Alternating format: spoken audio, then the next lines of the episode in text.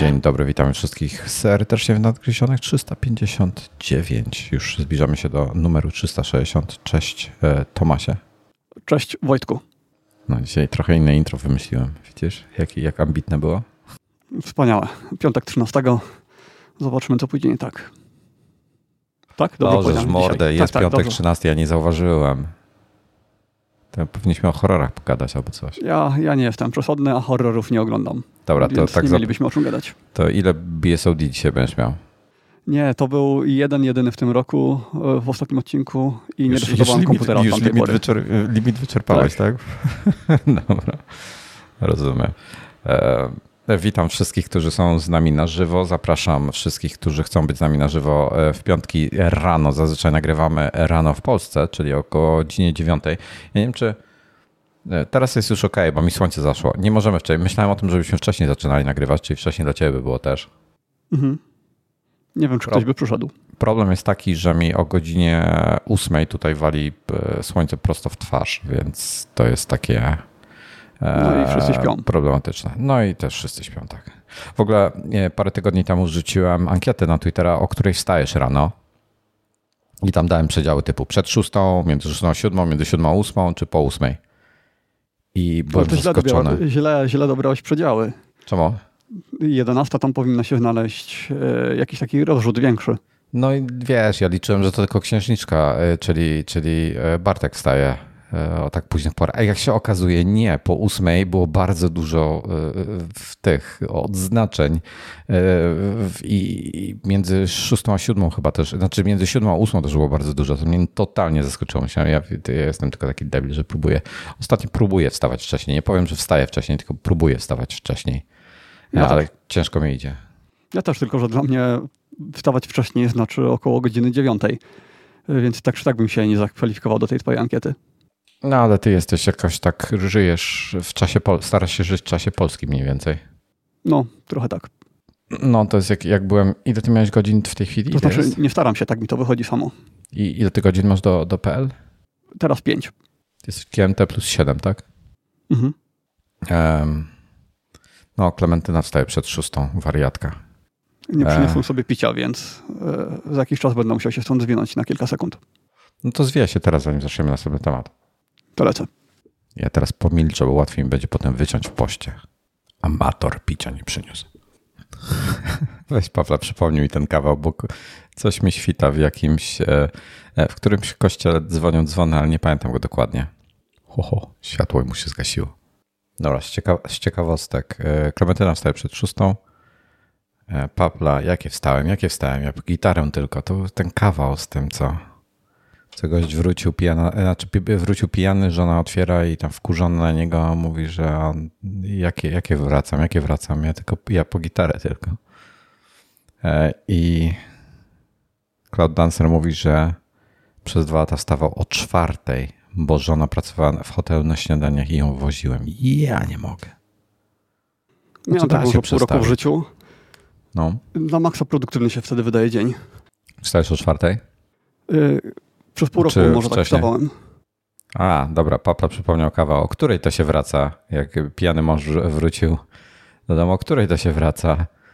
A, e, a może pijany, jakie, wsta- jakie wraca, jakie wraca? Ja po gitarę tylko. Pamiętam to. Był, był obrazek, któryś z naszych komików to zilustrował ten kawał. E, jakiś tam Andrzej rysuje, czy, czy inny. Nie pamiętam reszty panów, za co przepraszam, ale fajne, fajne, podoba mi się ten kawał zawsze. Dobrze, e, o czym rozmawialiśmy zanim poszedłeś? O niczym. Mieliśmy, mieliśmy zaczynać kolejny temat, czyli Max Stand. Dobra, e, Max Stand. Czy to, to jest ten stojak na słuchawki, który ładuje tak, Maxy? Tak, tak. tak, czekaj. Odłączę kabel, żeby móc, żebym czegoś nie zrzucił przypadkiem. O, e, nie wiem, czy go będzie widać. Tutaj, proszę, proszę.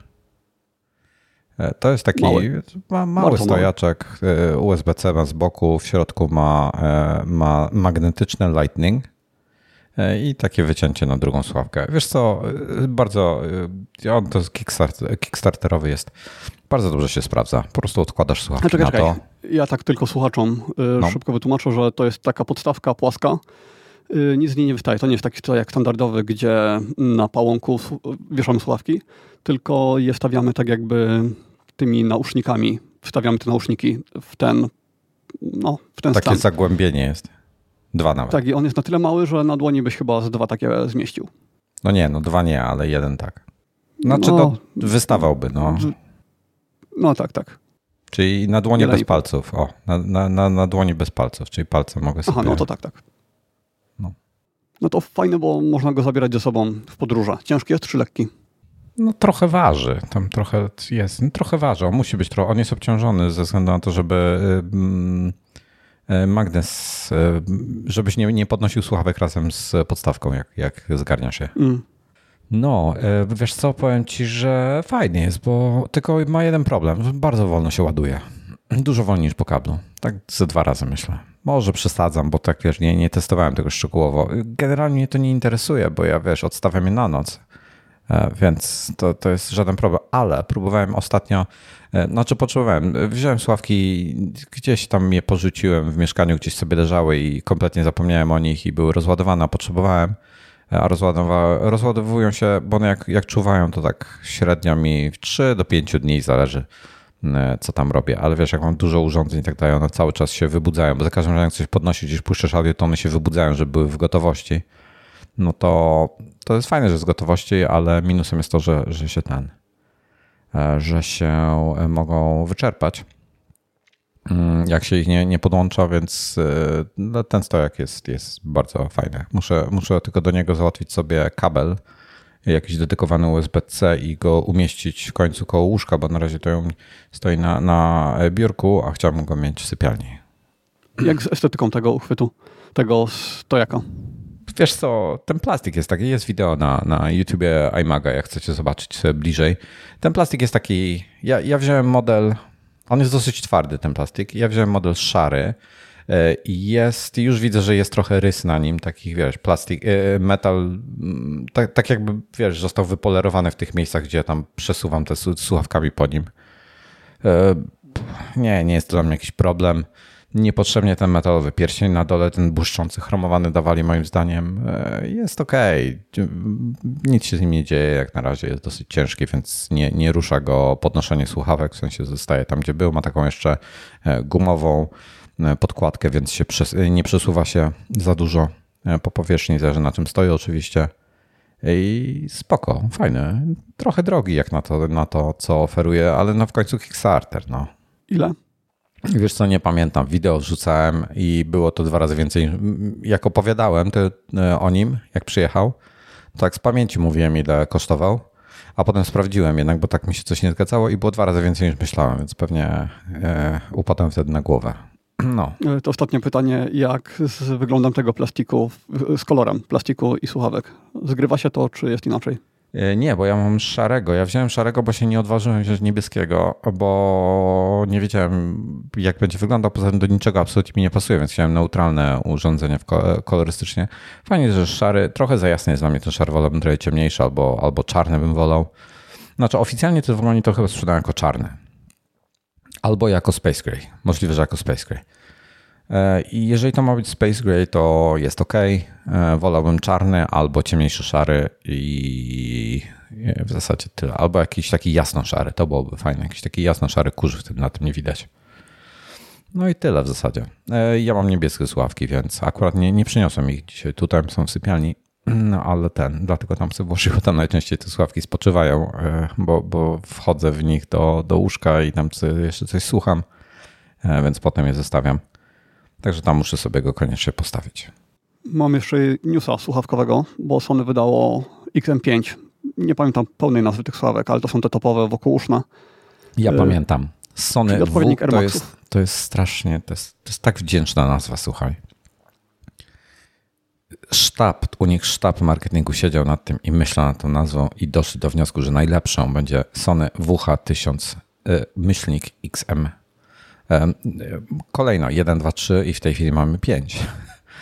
E, Szkoda, powinni je naprawdę jakoś nazwać, bo, e, bo wiemy, że to są te WH1000 i WF to są takie wkładane do uszu, do uszne, czy do kanałowe. Tak, E, dokonowe, ZNC. ja zawsze mylę. No, to tam są WF, a to są WH. Nie wiem, jakim cudem pamiętam te dwa symbole, ale pamiętam. E, w każdym razie e, jest, są, są nowe, nowe modele i się dużo, dosyć dużo zmieniło wbrew pozorom, bo jest nowy design. Jest, jest e, no parę rzeczy pozmieniali. Nie, nie wiem, czy na lepsze, czy na, czy na gorsze. Jest nowy design, ale w stylu tego starego. W sensie nie wynaleźli go od nowa, tylko dalej wygląda bardzo podobnie. No z tego, co widziałem po pierwszych recenzjach, to zmiany są na lepsze. No słuchaj, wiesz co, jedno z dużych, z dużych, nie mam ich tutaj, bo moja żona akurat e, skorzysta z, teraz z XM4, mam XM4 w domu i bardzo fajne sławki. Gdybym miał e, Androida i chciałbym mieć słuchawki takie, e, albo chciałbym mieć uniwersalne słuchawki, to to są to lub te Bose 700 to najlepsze słuchawki. 700 też gdzieś mam. E, tak, więc jakby... jest bardzo duża różnica w mikrofonach między nimi, bo e, te Sony poprzednie miały fatalne mikrofony. Miały dużo, dużo gorsze, do tego stopnia złe, że e, no raczej by się to nie nadawało do używania na co dzień na jakichś rozmowach firmowych, czy tam nawet z rodziną, żeby pogadać a te nowe Wiesz, chyba są lepsze. No właśnie słuchałem nagrań z obu mikrofonów. Teraz e, ktoś robił porównanie e, z czwórki i z piątki. Szczerze mówiąc, nie słuchałem, słuchałem na głośnikach, nie na słuchawkach, więc może z tego powodu. E, nie słyszałem żadnej różnicy. Brzmią równie źle. Mm. Może tym mówią, że ciut lepiej jest, ale, ale, ale dalej daleko do, do rewelacji. Mi no to tak, nie przeszkadza, mnie to nie obchodzi. Z Maxami to Maxy brzmiały lepiej. W sensie mikrofon z Maxów brzmiał lepiej. E, lepiej też w Maxach brzmi tryb Transparency. Jest super naturalny, jest naprawdę naturalny, tak jakbyś nie miał słuchawek, a tutaj jednak słychać, że to jest, e, to jest filtrowany tak, dźwięk przez słuchawki. Nie ma żadnej regulacji, a w Sony jednak sobie możesz tam słuchawkami dostosować pod siebie. Jedna rzecz, która się zmienia, która jest fajna w XM4 dla osób podróżujących, to jest to, że one się składają, czyli pałąk, jakby yy, puszki składają się tak jakby do środka do pałąka, tak się zawijają, one się łamią yy, na, na łączeniu puszki z pałąkiem. I tak jak Bose chyba. Bose też się tak łamie? Te twoje się tak łamią. Te poprzednie tak, te QC tak, NC700 już się, i inne. Zgadza się. NC700 już się tak nie łamią. I Soniaki teraz też się przestały tak łamać. I jedna fajna rzecz, której, której nie za bardzo rozumiem w niektórych sławkach, to jest to, jak masz je na szyi założone. Nie będę teraz demonstrował, ale jak masz na szyi za założone sławki, to możesz nauszniki odwrócić o 90 stopni, e, e, dzięki czemu one są płasko na twojej klatce. Właśnie nie tak, tylko w drugą stronę. Wiesz, wiesz o co chodzi? W drugą stronę, nie, nie w ten odwrotnie. sposób, nie do góry. Mnie się dużo bardziej podoba, kiedy są odwrotnie, właśnie kiedy w dół, e, czyli w stronę koszuli. Mhm. Tak, czyli ta część, która zakrywa ucho jest skierowana w kierunku ciała, a nie w kierunku powietrza. E, I tak zawsze sobie, e, to jest praktyczne, jak, jak po deszczu się iść i chce się trochę ochronić, żeby ich nie zalało, co, co mi się parę razy zdarzyło. E, to niestety tutaj stare się odwracały właśnie w tamtą stronę, w kierunku, e, że, że muszla się w kierunku ciała odwracała, a teraz się nie odwraca, teraz się odwraca właśnie w drugą stronę, podobnie jak Bose. I nie rozumiem tego, nie rozumiem jak, jaka jest idea za tym. Chciałbym, żeby ktoś mi to wytłumaczył, bo nie kapuję tego. Kumpel mi tłumaczył, że jest wygodniej, bo broda o poduszkę wtedy się podpiera y, i jemu się bardziej podoba, jak to wygląda. No, mnie się to nie podoba. I dlatego nie wnoszę ich tak nosić i po prostu w ogóle wtedy muszę nie odwracam, tylko mam je tak jakby skierowane do siebie. No, e, no w każdym razie ja, mi to akurat nie przeszkadza. To, że się nie składają, ja chyba tak, chociaż może, może korzystałem z tego. Ja, ja przede wszystkim e, w, w, producenci sławek, tak, takie właśnie jak, jak, jak te Bose czy, czy te Sony, dają takie fajne pokrowce do e, kompletu, że możesz te sławki tam schować. I fakt faktem, że ten, ten pokrowiec od Soniaków zajmuje dużo mniej miejsca z nimi w środku niż ten od Bose. No, mniej więcej taki jest od Sony właśnie, a od Bose NC700 jest dużo większy. E, Tomek teraz pokazuje tak, ja pojemnik od QC... QC35. Dokładnie. I mm, co to jest to drugie? PSB-M y, coś tam chyba 4U2. Takie bardziej audiofilskie słuchawki na kablu. Tomek teraz pokazuje etui od PSB TEQU273 y, audiofilskie na kablu bardziej. Tak, nie polecam, fatalnie skonstruowane. No i, i wiesz co, i, a wiesz co jeszcze mniej miejsca zajmuje w torbie, jak się jest w podróży? Jak się złoży te słuchawki i się nie wkłoży ich do etui, tylko po prostu się tak. je wrzuci i upchnie gdzieś. Tak ja robię, bo ten pokrowiec tak, ja tak zajmuje za dużo miejsca. Nawet ten z QC35, który jest jednym z najmniejszych chyba, jeśli chodzi o słuchawki hmm. wokółuszne, to po co zajmować tyle miejsca? Zresztą w no, podróży no, no. to i tak zawsze mam na, na szyi. Ja teraz w podróży jak byłem, to na przykład Maxów nie miałem. Kusiło mnie, żeby Maxy wziąć, ale nie wziąłem. Wziąłem, e, wrzuciłem sobie te NC700, bo e, było, że tak powiem, ich mniej mi szkoda, bo jednak nie są metalowe, tylko plastikowe. E, na pewno mniej się rysują. I ja je wciepnąłem do tego, po prostu do torby, gdzieś tam je upchnąłem, tak jak było, ten pałąk sobie wystawał. Wiesz, nie było to dla mnie jakiś problem. Ja rozumiem, jak ktoś ma z tym problem. Ja z tym nie mam jest mi to obojętne, także ten nowy design mi specjalnie nie przeszkadza. Natomiast dalej są dotykowe te, te powierzchnie, nie ma fizycznych takich przycisków jak lubię, mm, w całości fizycznych. I co jeszcze? O, Papa pisze jedyną słuszną prawdę. W podróży to wszystko zmieści się w torebce, w torebce żony. No i jakość dźwięku podobno lepszą. No właśnie. Yy, to znaczy widzi... lepsza od czwórek, nie od, yy, nie od AirPod Maxów. Ja liczę, że je dostanę do testów, e, bo bardzo lubię te soniaki. E, tak jak wspominałem, uważam, że z tej trójki, jak weźmiemy sobie tą trójkę, fakt, że to są inne pułapy cenowe trochę. Aha, e, bardzo ciekawa rzecz. Sony XM4 zostawia w ofercie i je przeceniło 50-80 dolarów w Stanach, więc są nadal dostępne i myślę, że to jest dobry moment, żeby kupić sobie XM4 po prostu, jak ktoś chce. Znaleźć dobry promo i kupić XM4, bo one będą teraz taniałe. Ze słuchawkami Sony jest ogólnie tak, że one się trafiają w gigantycznych promocjach. Yy, więc ja to bym pewnie poczekał z tymi piątkami z zakupem, aż będą w promocjach, w promocji. I to były promocje czasami, no właśnie, w Polsce aż tak ekstremalne się nie trafiają, ale w Stanach, jakby kupić przez jakiegoś pośrednika, który wysyła do Polski, yy, no to chyba i nawet za 30% oryginalnej ceny się trafiały. Co? Co będzie? No tak, ale to tło masz liczone wtedy od tej ceny nie oryginalnej, tylko od tej promocyjnej, więc tak czy no tak, tak, mega promocja. Ale wiesz co, to ja bym prędzej już na Amazonie szukał e, naszym polskim czy niemieckim. Pewnie taniej się znajdzie, albo za podobne pieniądze, a mniej kłopotu z tym. Hmm. I gwarancja polska wtedy. Nie wiem, jak jest gwarancją e, tych dwóch firm. O, też, też nie wiem, czy jest międzynarodowa. Dobra, e, ANC. Ponoć ANC się poprawiło. Ja jakby nie miałem zastrzeżeń. Dalej, dalej uważam, że AirPodsy mają lepsze ANC mm, niż e, Soniaki, ale nie testowałem XM5, więc ciężko mi powiedzieć. Być może teraz XM5 są lepsze niż mówię to o XM4. E, ale wiesz co, ale jest to na tyle blisko, że nie ma to większego znaczenia, także którekolwiek się wybierze.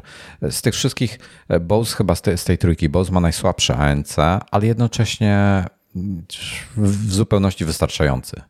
Nie miałem nie, żadnego problemu. Nie, jakby nie mam uwag do tego, do tego że, żeby, żeby coś było za cicho czy coś. Nawet mówię, w samolocie używałem.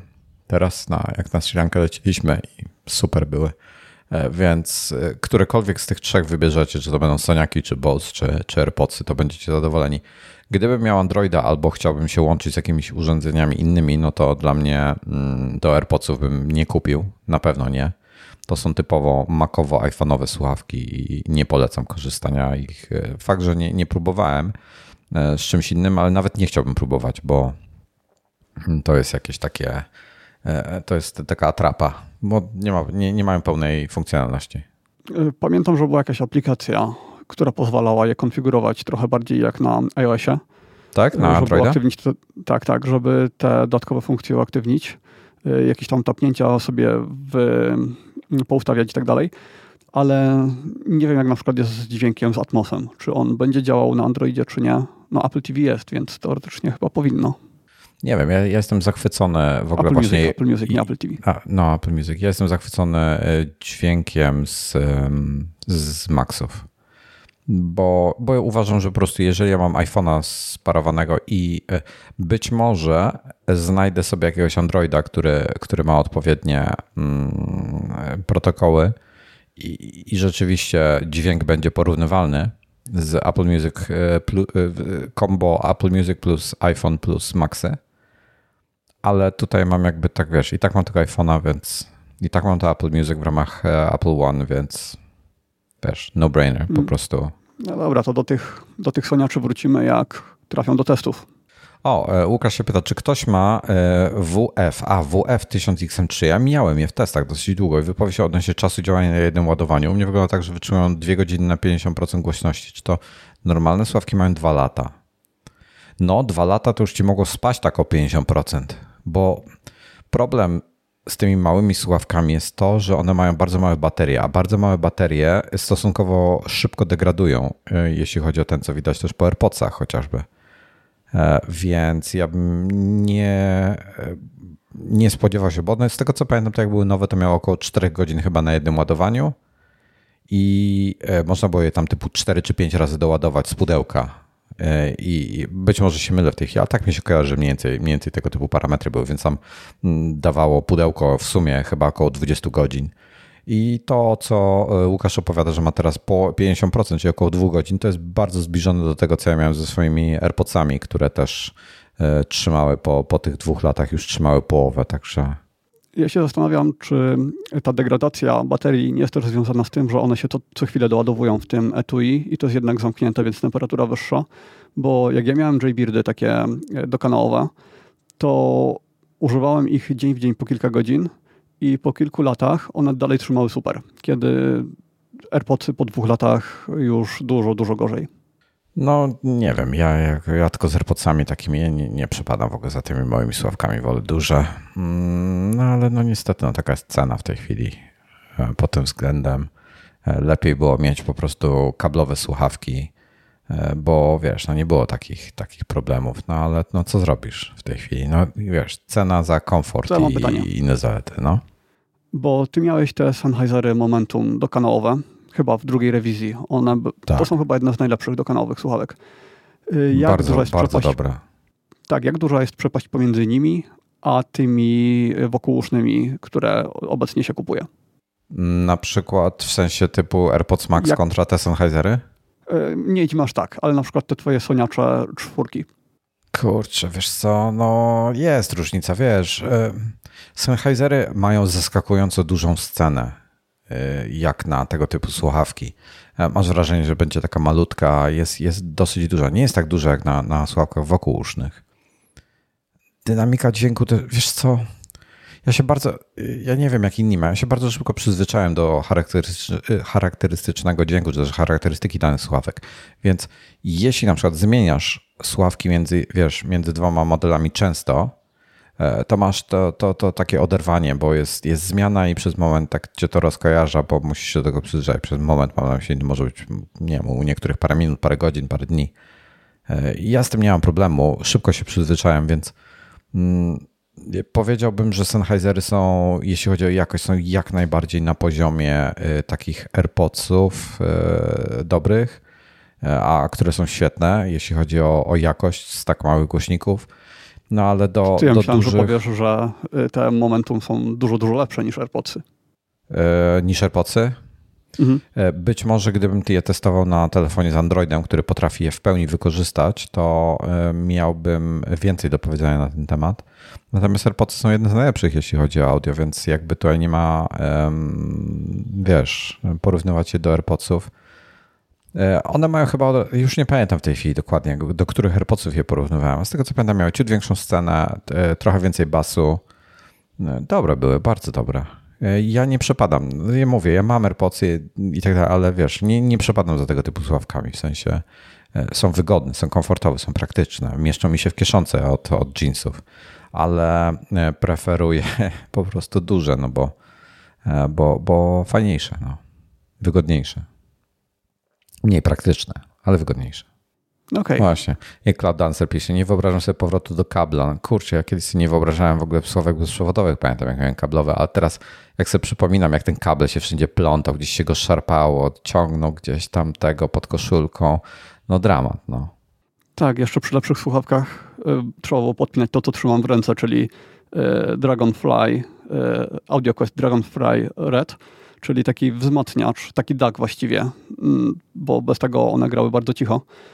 Y, I to trzeba było wpinać do przejściówki, no bo oczywiście iPhone USB nie ma, więc y, no dużo, y, dużo kabli. No a z kolei Maciek pisze, że kabel ruleless, bo jakość dźwięku jest niebo lepsza. No i taki nie, no bo mogą być na kiepskie słuchawki na kablu, ale tego na pewno, na pewno jest taniej kupić dobre słuchawki na kablu niż, niż bezprzewodowe. To jest niezaprzeczalny fakt. No i nie mają ANC najczęściej. Dobra, no, zostawmy już te słuchawki. Za, za dużo. za dużo już w słuchawkach. E, dobra, e, to może po kolei polecimy. Disney, e, Disney Plus w takim razie wyskoczył z ofertą, o której wspominałem. Nowa Mahajmaga mianowicie zaprasza, bo w ogóle przypomnijmy, start jest 14 czerwca, czyli za miesiąc i jeden dzień dokładnie. E, I e, oni przygotowali ofertę powitalną, czyli teraz się zapisujecie tam do, do podajecie swój adres e-mail do jakiegoś tam newslettera. Zakładam, że będą wysyłali jakieś informacje, trzeba się na to zgodzić, e, ale w zamian otrzymuje, pewnie się można tego zaraz potem wypisać, jak dostaniemy ofertę, ale ja jeszcze nic nie dostałem od tamtej, odkąd się zapisałem. Oferta no, powitalna. Nic nie wysyła, a mam u nich od w sumie półtory roku albo dwóch lat. E, no to dobrze. E, oferta powitalna e, polega na jeden, podaniu swojego e-maila przed 14 czerwca, czego tam wpisać. Na niego 14 czerwca otrzymamy maila i po kliknięciu w link, to jest trzeci krok, dodaniu metody płatności, czyli zakładamy tam konto, wtedy otrzymamy możliwość wykupienia 12 miesięcy subskrypcji, zakładam, czyli rocznej subskrypcji zakładam, że to jest w rozliczeniu rocznym przy jednorazowej płatności. To nie jest jasne. Być może można wziąć sobie subskrypcję rozłożoną na miesięczne płatności w niższej cenie, ale nie sądzę. Ale, ale być może tak będzie, czyli to będzie typu te 229,90, e, bo taka jest kwota za rok, rozłożona na 12 miesięcy, ale nie sądzę. Podejrzewam, że to jest jednorazowa płatność za rok. Co 230 zł za rok e, to jest za Disneya, to jest dobra cena myślę, czy nie? Tak, tak, zgadzam się, zdecydowanie. Ja bym brał na pewno. Jak podzielę to, to wychodzi 19, 19 zł 20 groszy miesięcznie. To jest bardzo fajna cena. Tak, mm. tylko ja nie śledzę, mm, jak to wygląda w Polsce z ofertą. Czy to jest oferta taka jak w Wielkiej Brytanii, jak w Stanach, czy, czy jest tam Hulu i te wszystkie dodatki, czy to jest nie czysty wiem. Disney Plus? E, nie wiem, zobaczymy. Zobaczymy, jak się pojawią. E, I co? I będziemy mieli przez rok za 230 zł normalna. Przypomnę, że normalna cena wynosi 29 zł miesięcznie, czy będzie wynosiła, jak, jak się pojawi, e, czyli 347,80, powiedzmy 348 zł rocznie. No to to jest 130 zł, 130, trochę mniej, 117 zł, a nawet napisałem 118 zł różnicy. E, no to to jest, wiesz, no 30%, tak? To, to, to za 118 zł, no mieć, a nie mieć to razem e, tam, nie wiem, 240 zł, no. Rozumiem, że kupujesz. Tak, tak, tak, wezmę. Wezmę. Wezmę na pewno. E, bo zobaczymy, no wiesz. Będę miał przez rok czasu na testy. A na pewno fajniej płacić 19-20 miesięcznie, tak średnio jak wychodzi, niż, niż 29, no po prostu. Mhm no już przeliczono na czacie, że to tak jak 4 miesiące Netflixa. W sensie ta oszczędność? Mm, ta oszczędność to byłoby chyba jeszcze więcej. Nie, no dla e, mnie to Netflix to jest 60 e, zł dla mnie, a teraz jeszcze podwyżka ma być. Mhm, całkowity koszt to jest chyba tak jak 4 e, miesiące Netflixa. A, no, no, no, dokładnie. Tak, tak, tak. No, Klementyna e, podpowiada, że Netflix ma bogatą ofertę międzynarodową. Problem z Netflixem jest taki, mają parę fajnych produkcji, nie, nie da się ukryć. Ja na pewno ich, jak Stranger Things wyjdzie, na pewno ich tam podkupię jeszcze na miesiąc, ale mm, oni mają strasznie dużo starych rzeczy i potem się traci, bo już płacimy, to, to jest coś starego, to sobie włączymy i obejrzymy. E, ale brakuje mi nowości. Potem względem HBO Max jest dużo fajniejszy, czy też jakiś tam e, inny A, to ja bym właśnie powiedział, że pod względem nowości to jednak Netflix jest numerem jeden, bo oni tyle tego produkują. I jak na przykład nie, na ja, Prime albo na Disney Plusie. No. Y, znaczy na Disney Plusie to w sumie nie, ale na y, Apple TV Plus, no tam się co jakiś czas coś, coś pojawi, a w międzyczasie na Netflixie zobaczę kilka razy więcej nowości.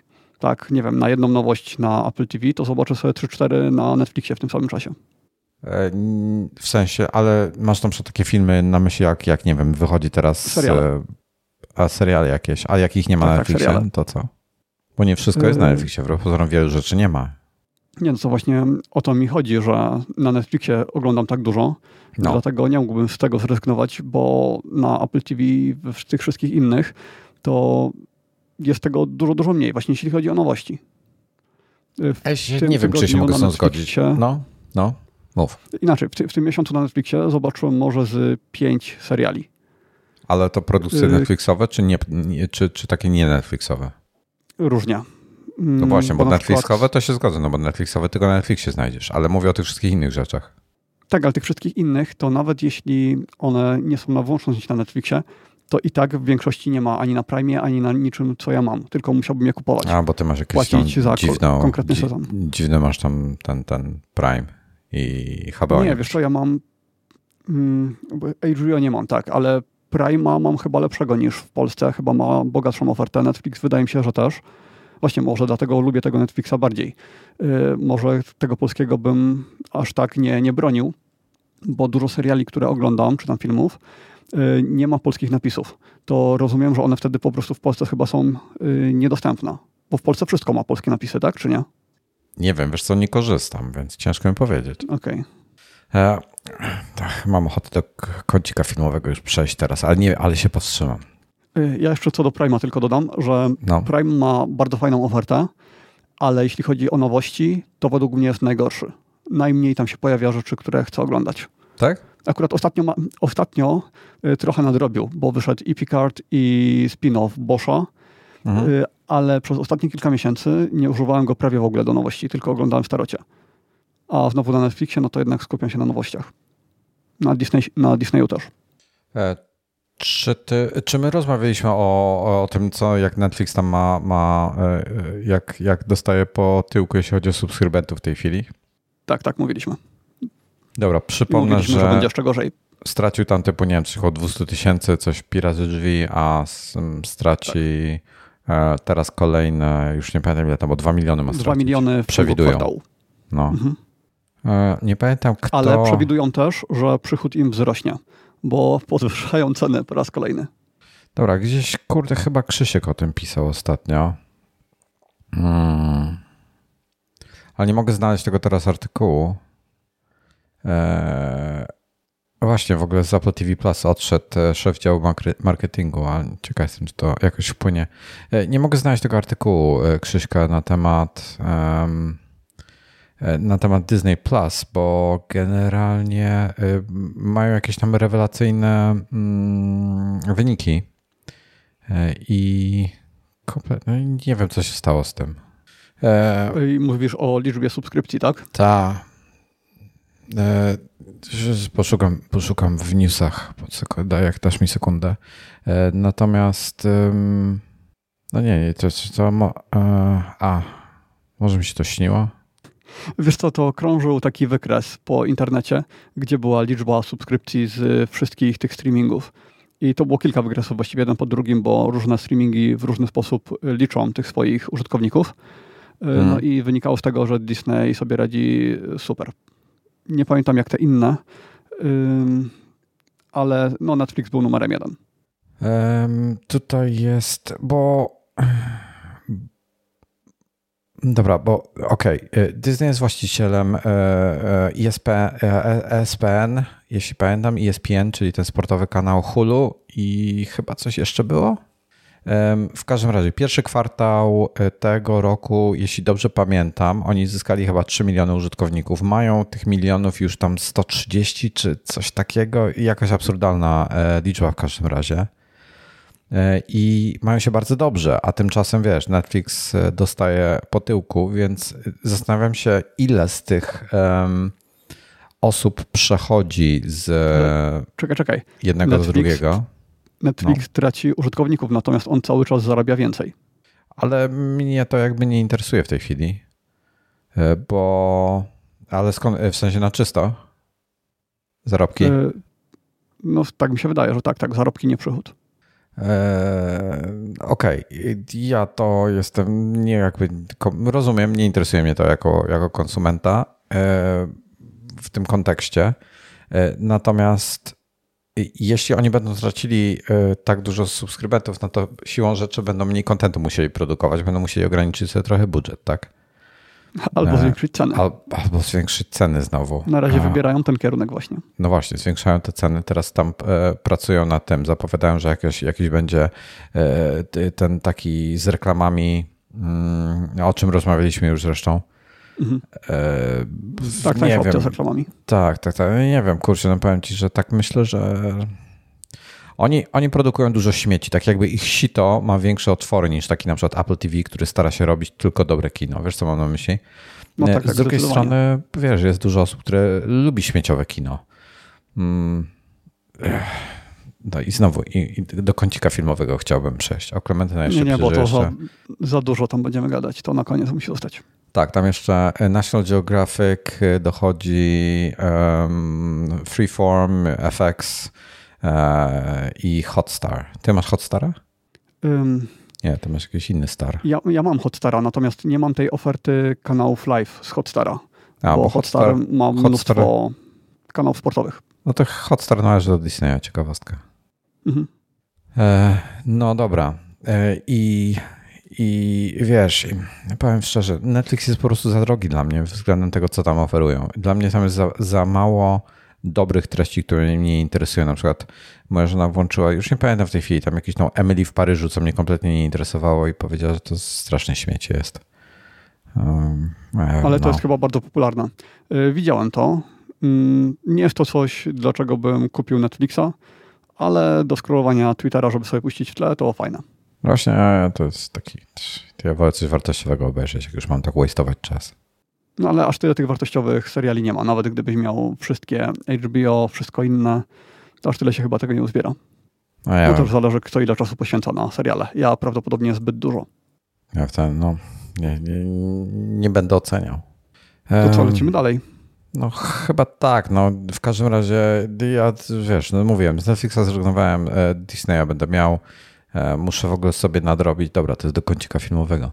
E, dobra, dopiszę, bo, bo, bo zapomniałem. Marvel, kolejność, Marvel plus, co jeszcze trzeba w kolejności oglądać? Star Wars.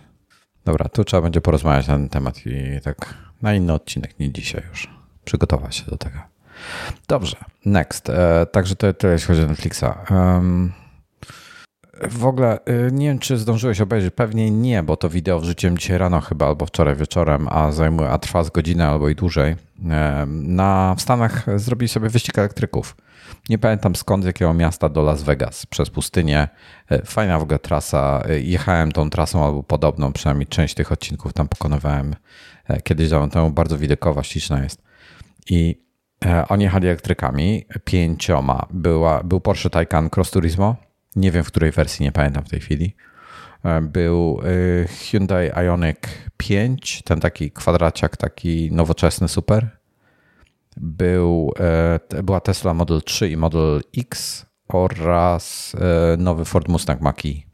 I pierwsze, drugie miejsce nie należało do Tesli, co mnie to totalnie zaskoczyło, biorąc pod uwagę, jak, jak oni mają rozwinięty ten Supercharger Network.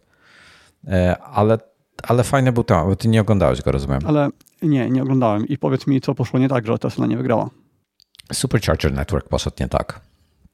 Pomimo okazuje się... nie ma.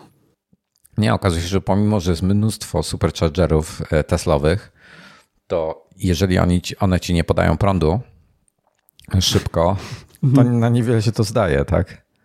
I oni się zatrzymywali na dwóch kolejnych superchargerach, w sensie e, testowali różne słupki, ale dwie kolejne lokalizacje tych superchargerów tam w Stanach. To nie jest tak jak u nas, że są dwa. E, tylko tam wiesz, podjeżdżasz i tam masz 20 albo 40 tych stanowisk, więc tego jest cholera.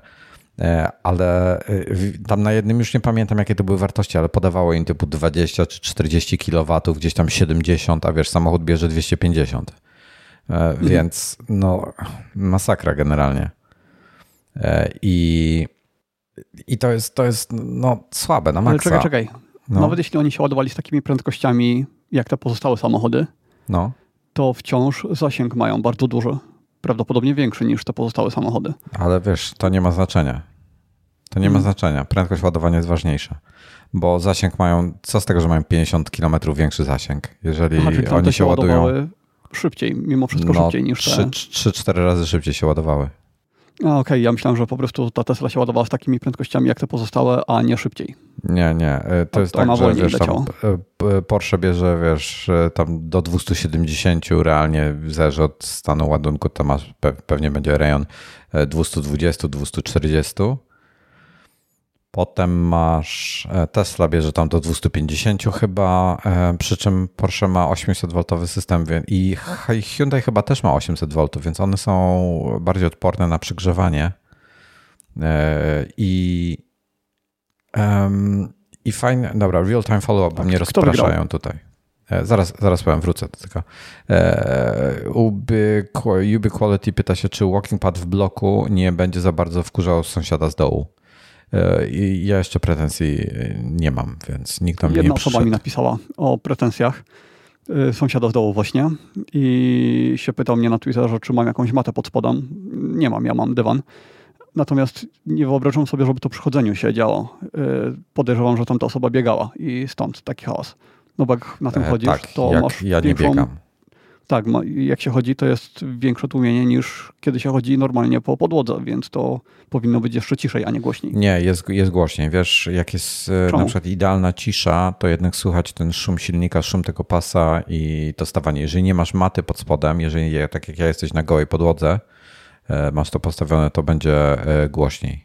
Ale szum silnika to nie jest coś, co się na dół przedostanie, bo to jest tak ciche, to jest że ciągły taki mówisz przy tym. Nie, i naprawdę je, jest to, i nie wiem, czy, wiesz, nie wiem jakie ty masz warunki tutaj normalnie, mhm. wiesz, jest, jest wieczór, godzina 21, 22, moja żona, która jest dosyć daleko ode mnie, e, z, z drugim pokoju za trzema ścianami słyszy. tak, tak, to, to rozumiem, ale, to ale ale że przez sufit się to przedostaje, przez sufit to bym się domyślał, że nie, nie przez sufit. tąpnięcia. A, w dół. Tak, tak, że tutaj dotyczy to, to, to chodzenia. Nie wiem, to nie wiem, e, bieganie. co będzie słychać, ale ja chodzę tylko. Natomiast wiesz, czasami jakoś niefortunnie stanę, to tak głośno staje. Potem on czasami gdzieś tam zaskrzypi. No powinienem sobie jakąś taką matę kupić pod spód, ale na razie tego nie unikam. No są nawet sprzedawane przez Walking Pada, więc pewnie docięte na wymiar.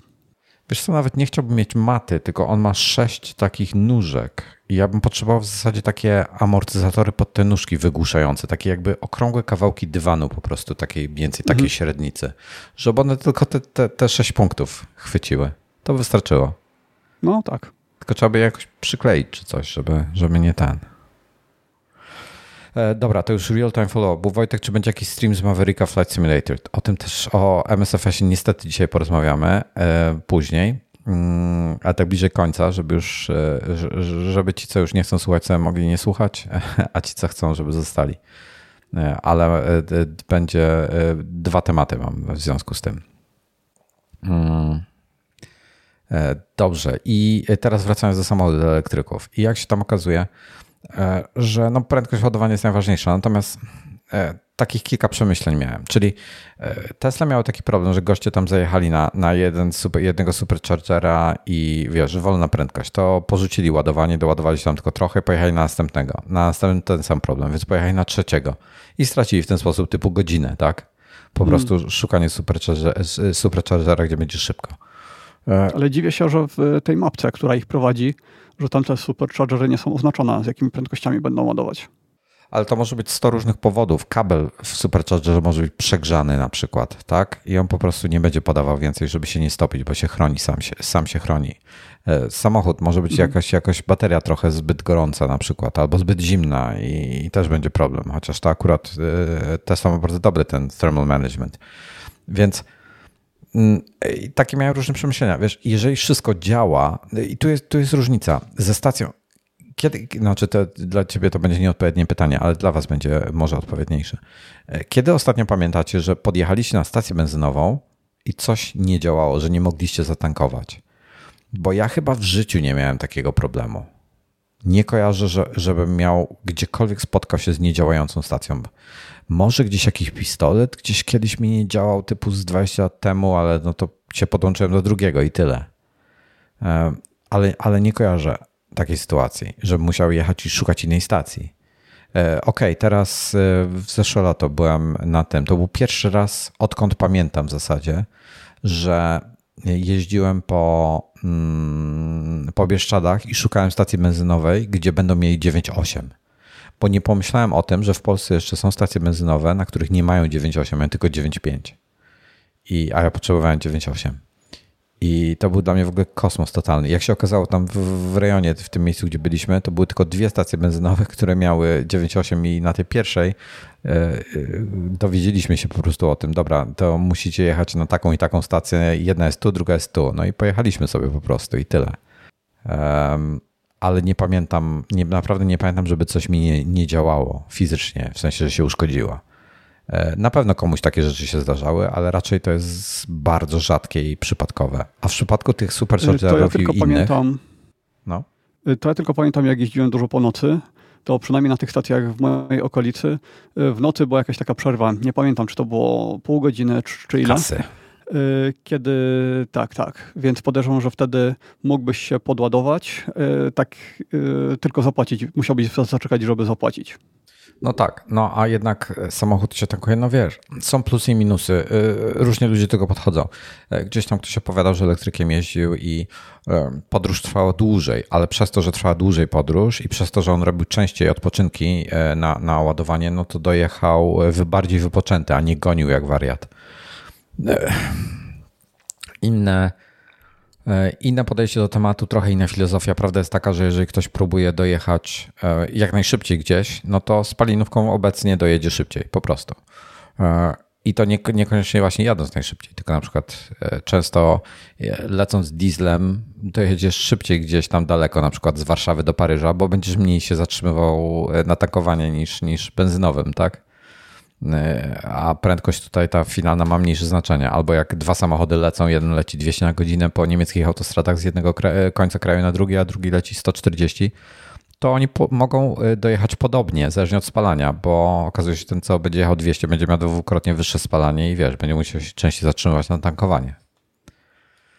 E, także to jest takie wszystko, wiesz, jeszcze e, takie no iffy.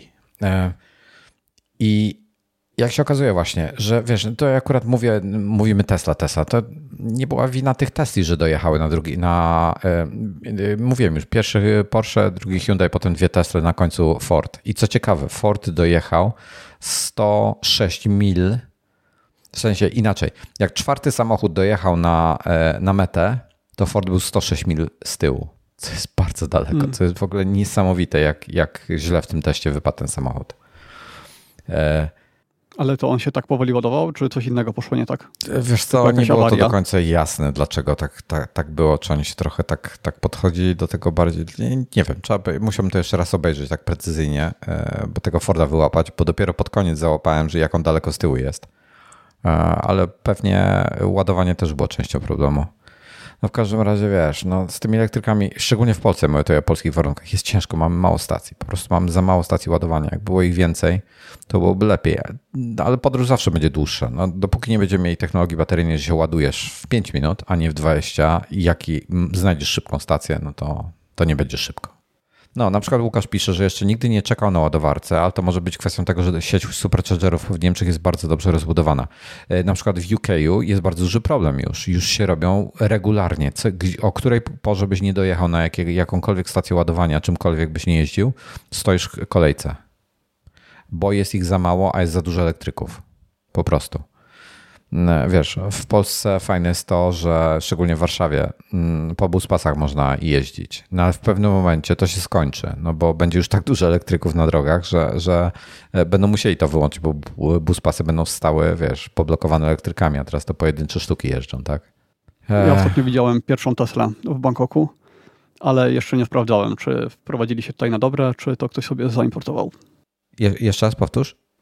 Że pierwszą Teslę widziałem w Bangkoku a oni nie sprzedają ich w Tajlandii? A to wiesz, nie I właśnie nie wiem. Mm, muszę się zorientować, czy oni się tutaj wprowadzili po prostu już z dealerami tak oficjalnie.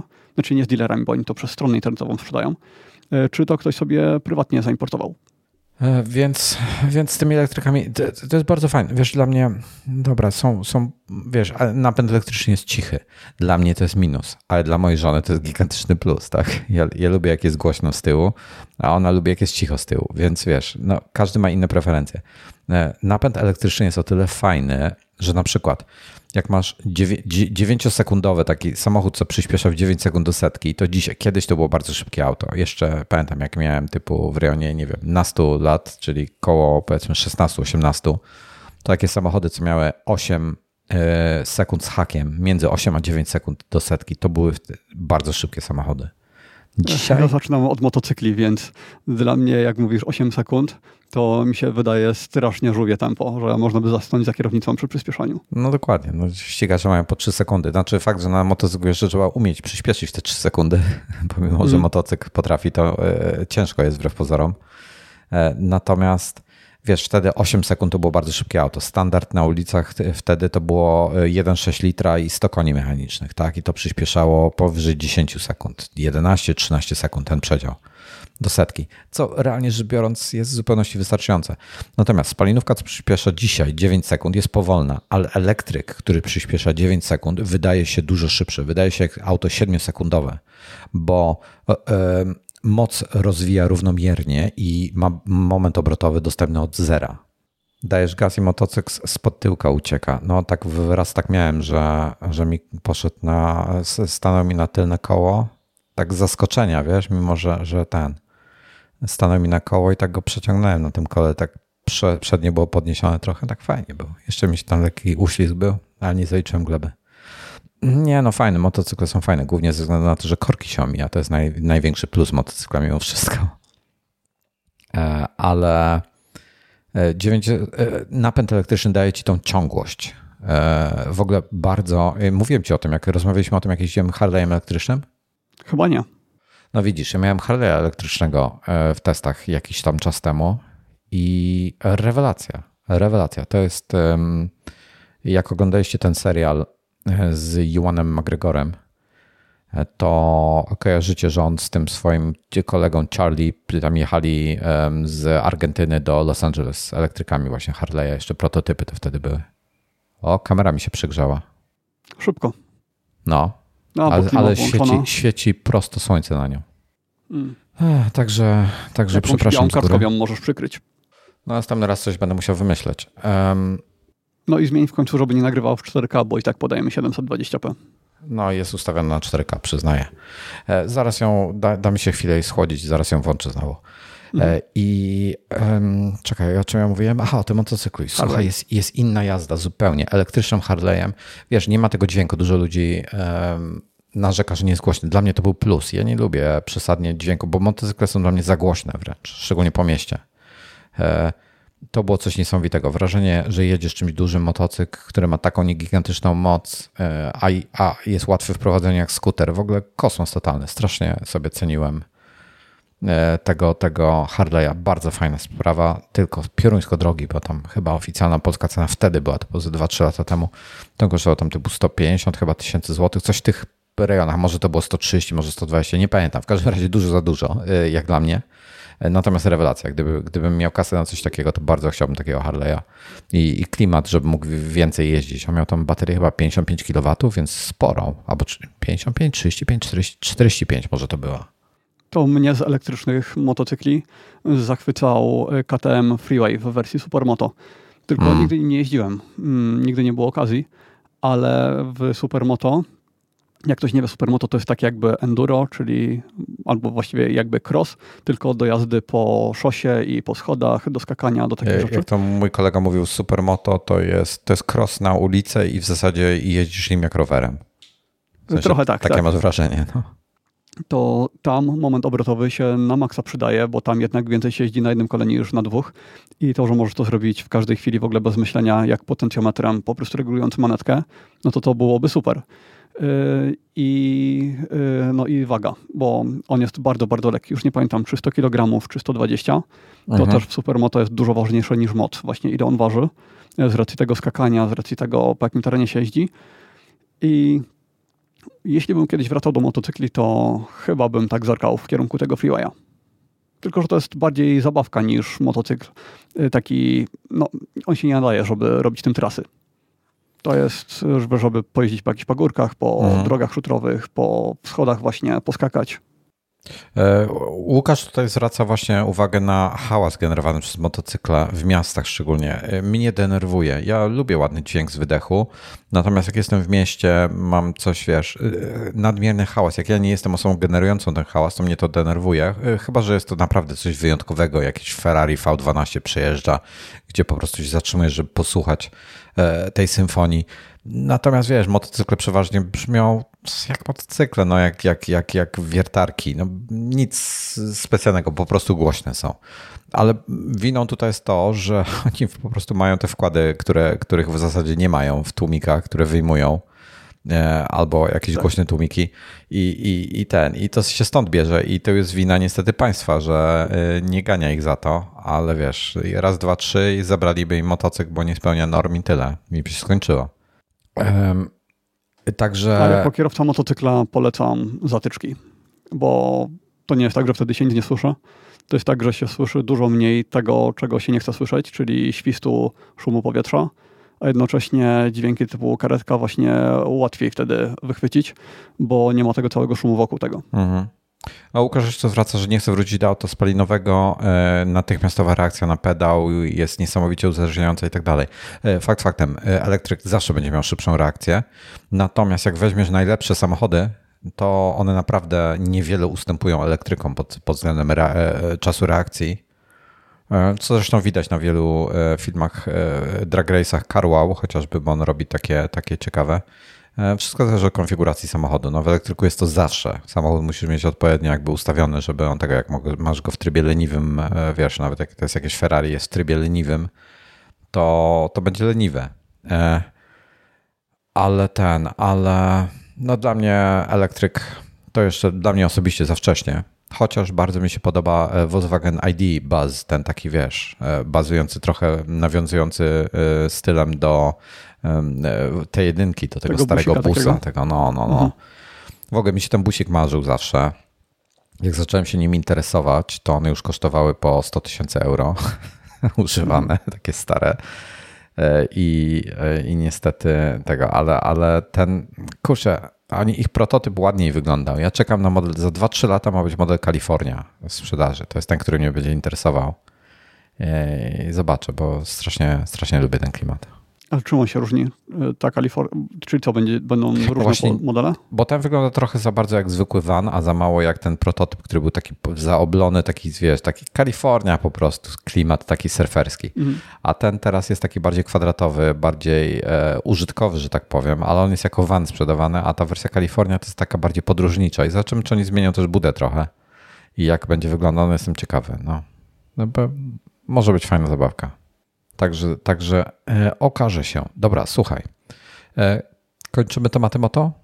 Mhm. Tak, tak, możemy kończyć. To jeżeli kończymy tematem moto, e, to byśmy zrobili sobie teraz przerwę, bo w zasadzie kończy, kończymy tym samym follow-up e, i zaraz przejdziemy do tematów, abyśmy zrobili przerwę na sekundę i ja bym sobie picie uzupełnił i kamerę przestawił w tym czasie. Okej. Okay. To tak 3-5 minut max. Mhm. Dobra. I zaraz, zaraz wracamy. No dobrze, zobaczymy, jak długo teraz wytrzyma. A dałeś Bo... tam jakąś kartkę, czy cokolwiek? Nie. nie. No jakoś coś na następny raz sobie wymyślę. No, następny raz zmieni jakość. Jest to zmienione to teraz wystarczy. na, na Full HD. A, to okej, okay, to powinno być bez problemu. Ale wiesz co, schodziłem sobie rano pomieszczenie. Tak do 23 stopni, a w tej chwili już jest 27. Mm. Ja nagrywam z 28 zawsze. Wideo? 28. 28. No. E, dobra. E, Okej, okay, newsy. Dzisiaj przejdziemy trochę newsów, będziemy mieli ciekawych. E, zaraz ty przejdziesz na swoje tematy, ale jeszcze newsowo chciałem powiedzieć, że mhm. E, po pierwsze, e, koniec iPodów Touch. E, u nas w ogóle chciałbym na Łamahajmaga Darka Hałasa przywitać. Dołączył do naszego teamu piszącego. E, i znajdziecie go na, na iMagu oczywiście. Właśnie pisał o końcu iPoda. E, I tak po prawdzie to hashtag nikogo, no. Trochę. Bo wszyscy już słuchamy na czym innym. Ale to, był, to było urządzenie, które rodzice kupowali swoim dzieciom jako pierwsze takie ja myślę, że już od paru lat to się zmieniło i kupowali już im e, e, stare iPhony po prostu im przekazywali, wiesz? Może nawet bez karty SIM, żeby one działały jak, jak ten, ale tak, tak podejrzewam, tak, tak jakby po innych osobach pojedynczych, nie, nie jakiejś większej skali, e, tak, takie, taką praktykę widziałem. Mhm. Więc no nie. No może tak, bo te iPody one się stały trochę zacofane względem tych najnowszych iPhone'ów, No, to wtedy faktycznie ich zakup traci sens. no. E, Próbuję znaleźć dział Music w tym na stronie Apple w tej chwili. Ja nie miałem A, nigdy to jest ani jednego AirPodsami. iPoda. Nie Żadnego. miałeś, nie miałeś żadnego? Nie. Wow. Nie, nie. Miałem w swoim życiu jeden odtwarzacz MP3. To była jakaś Minolta kupiona za pewnie, nie wiem, 70 albo 120 zł. I to wszystko. A wtedy zakup iPoda za tysiaka, czy ile one tam- kosztowały, To Sporo drogie były. no. to nie, nie, to wtedy ja chodziłem do szkoły. Wydawała mi się to kwota, za którą bym sobie całe życie ustawił, więc nie, No nie tak. było w ogóle mowy o czymś takim, nawet mi do głowy nie przyszło. Nikt, E, nawet nie znam nikogo z mojego otoczenia, y, z osób, których nie poznałem później przez internet gdzieś tam, to z mojego otoczenia nikt nie miał e, iPoda. W Polsce to było pieruńsko drogie wtedy. Wiesz, inne czasy trochę. Creative. Ja miałem wtedy, ja miałem takiego Creative'a, taki w pewnym momencie taki, Movo. taki player. Nie, to nie Creative był Movo. Movo? Nie, a może. Ja, ja miałem kiedyś Creative mi podesłał i to właśnie to był drugi mój odtwarzacz MP3. Mm, Creative MP3 Player to będzie mniej więcej dw... lata 2000. Czekaj, kiedy to mogło być? E, 2004, 2003, gdzieś ten. O, Creative Zen. Creative Zen. Mhm, tak, to Movo były, były chyba później. Czekaj, już patrzę na zdjęcia. E, Creative Zen Touch był, nie, to ja miałem starszy, to ja miałem jeszcze taki starszy, taki, że mm, on miał taki element, co się, co się go rozłączało, żeby go podłączyć. On tak jakby się zamieniał w ten, w, zamieniał No się taki pendrive, nie? w Movo. Taki trochę pendrive, no. Mhm. O, dobra, jest, Creative Nomad Movo TX, tylko ja miałem jakiś A, biedę, Movo. bardziej, y, y, bardziej bieda wersja, ale wyglądał podobnie do e, Creative Movo TX FM tutaj jest, ja nie miałem chyba FM. To ja miałem Honda Racing Team, taka edycja specjalna, do, no, która nawiązywała do tego y, teamu racingowego. No, ale wyścigów motocyklowych. Rozumiem. Mia, ja miałem w każdym razie Creative Nomad i jakąś wersję. Nie wiem, czy to było Movo, czy coś, ale był tak jakby tak odczepiany. Taka była ta część bateryjna i część e, e, pendrive'owa, która odtwarzała muzykę. Jak ja go miałem, to wydawał mi się w ogóle najlepszym sprzętem na świecie. Typu wow. Szczególnie, że przesiadaliśmy się z takich sprzętów jak, e, jak Discmany czy mini displeyery, które były gigantyczne. Nawet Walkmany były gigantyczne w porównaniu. E, A tutaj przede wszystkim nie trzeba się obawiać wstrząsów jak przy, przy CD e, i tak dalej. Także to, było, to był skok potem, ale potem miałem samochód, który miał e, interfejs iPodowy i do niego wziąłem iPoda wideo 5,5G. To był mój pierwszy iPod. 5,5G, a miał dysk twardy w środku jeszcze. I zepsuł mi się po tym, jak go kupiłem, zepsuł mi się drugiego dnia. No, ale jak to? To czekaj, a były one w ogóle w polskiej dystrybucji, czy kupowałeś importowany Były bez gwarancji? W, w iSpocie kupiłem go. e, W, Mhm. w iSpocie. I następnego dnia wróciłem do domu, y, załadowałem go muzyką i serialami, bo można było, to był model wideo, można było na nim oglądać seriale No na tak, trzycalowym teraz- ekranie. Właśnie chciałem zapytać, czy mamy większe teraz w Apple Watchach, czy, czy nie? A miał, ja miałem wtedy jakieś tam potworzone. Przez północy transkodowałem jakieś wideo, że miał 160 pikseli chyba na szerokość e, te, ten, ten, Mhm. żeby zmieścić się. On chyba 40 giga miał. Tam załadowałem trochę seriali i następnego dnia wsiadałem do samolotu, leciałem Warszawa, e, Wrocław-Warszawa i na starcie e, leża, dosyć duże wstrząsy były na, w sensie samolot, się- samolot się trząsł, nie wiem czy to miało wpływ na to, a on leżał na. e, Siedziałem w rzędzie sam, mało ludzi było w samolocie i leżał, miałem słuchawki włożone do uszu, on się otw- on odtwarzał coś i on leżał na siedzeniu i jakby te wszystkie wstrząsy y, przejął i przestał działać. Więc No dysk ja chyba myślę- poleciał. Ja myślę, że dla pracującego dysku twardego to tak, jak najbardziej mogło mieć znaczenie. No i Dużo. wróciłem, wróciłem następnego dnia e, i poszedłem do tego iSpotu, powiedziałem co się stało, powiedziałem, że DOA dla mnie i że proszę o wymianę, a nie naprawę, bo e, ja rozumiem, gdyby to się stało miesiąc po czy pół roku po, że coś tam padło, ale w parę godzin po to jest dla mnie niedopuszczalne i chciałbym, żeby wymienili mi na nowego. I wymienili mi w iSpocie na nowego, na poczekaniu. Po prostu wzięli, wzięli tego starego, wzięli nowego spółki, zdjęli i mi go dali. I byłem w absolutnym szoku, że to przeszło. Nie spodziewałem się tego. i to było bardzo miłe. I drugi potem mi działał bardzo długo, a potem po wielu, wielu latach, jak go wyjąłem z, z szuflady, gdzie leżał, to przestał działać. I gdzieś tam dalej leży, niedziałający. A potem miałem jeszcze iPoda takiego, tego małego. Mm, taki wąski. Nano mini? E, to był. Nie, nie pamiętam, jak one się nazywały. To był nano. Nano? Nie, nie nano to był. chyba, tak? Tak, nano to był z Nano nie miałem nigdy, miałem, to był mini. E, chyba miałem czwartej generacji, a potem piątej generacji. Albo czwartej i szóstej, jakoś tak. Bez kam... Nie, no niebieski, niebieski. Taki ładny niebieski kolor był. No i, takie, i takiego miałem. Fajny, fajny sprzęcik był. Tylko bym zmienili w samochodzie. Mi działał, ale nie ładował się. A, miałem jeszcze trzeciej generacji. To był mój ulubiony iPod. E, iPod mini trzeciej generacji. On był taki kwadratowy i miał poziomy ekran, a nie pionowy ekran. Nie wiem, czy pamiętasz to. Nie, nie wiem. A które to były te, co zamiast zegarków ludzie montowali na paskach? No to właśnie trzecie, nie, to chyba trzeciej generacji właśnie. Nie, to, nas, to później były, to późniejsze, to szóste, szóstej, siódmej. Wpisz sobie e, iPod Mini 3G do wyszukiwarki. E, product Red, w ogóle miałem czerwonego. Rewelacja, mój ulubiony iPod. Zdecydowanie. iPod Mini 3G. On był, miał, miał click wheela e, i taki ekran 4 na 3 to był chyba, albo 3 na 2 coś takiego, jeśli chodzi o, for, o, o, o ten. I czarny był jeszcze też bardzo ładny, był, była wersja czarna, była śliczna. No, ten miałem... czarny wygląda jakby był takim szarym, nie czarnym.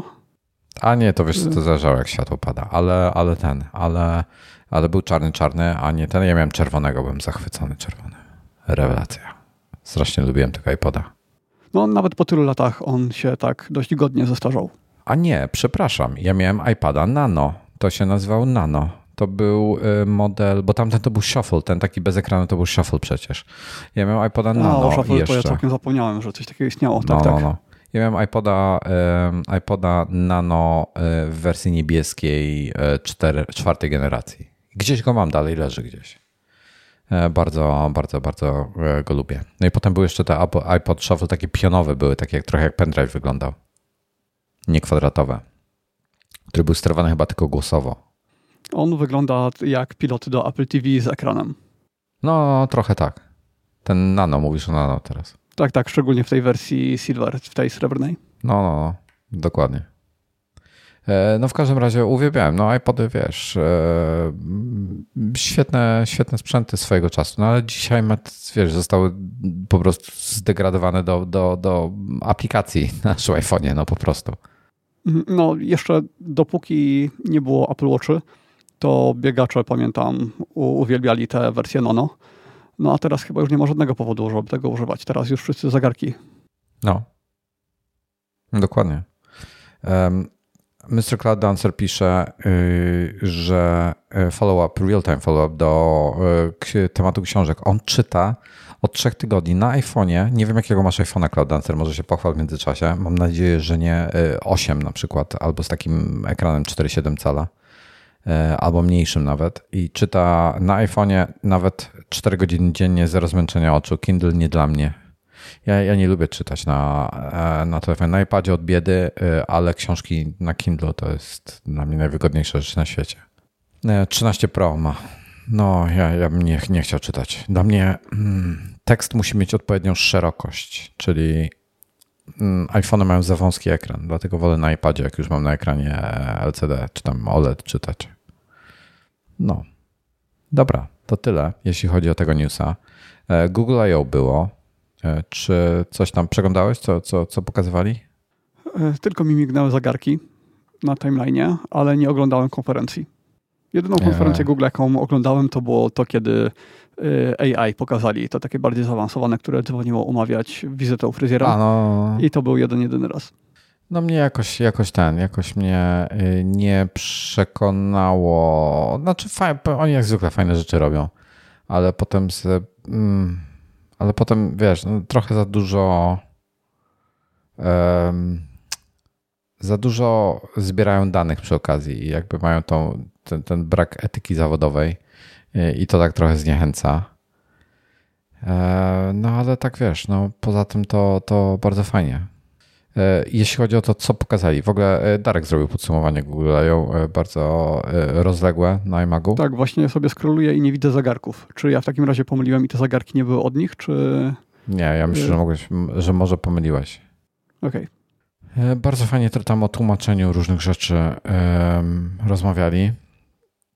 Jeśli chodzi o Google Translate, tam jakieś, jeśli chodzi o przyszłość tego, to było takie ciekawe trochę, no poczytajcie sobie, nie będę teraz streszczał tego.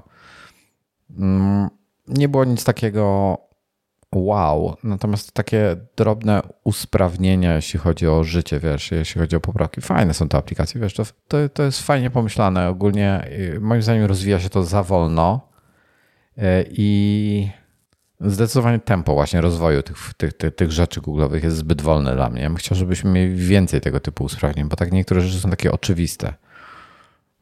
Nie wiem.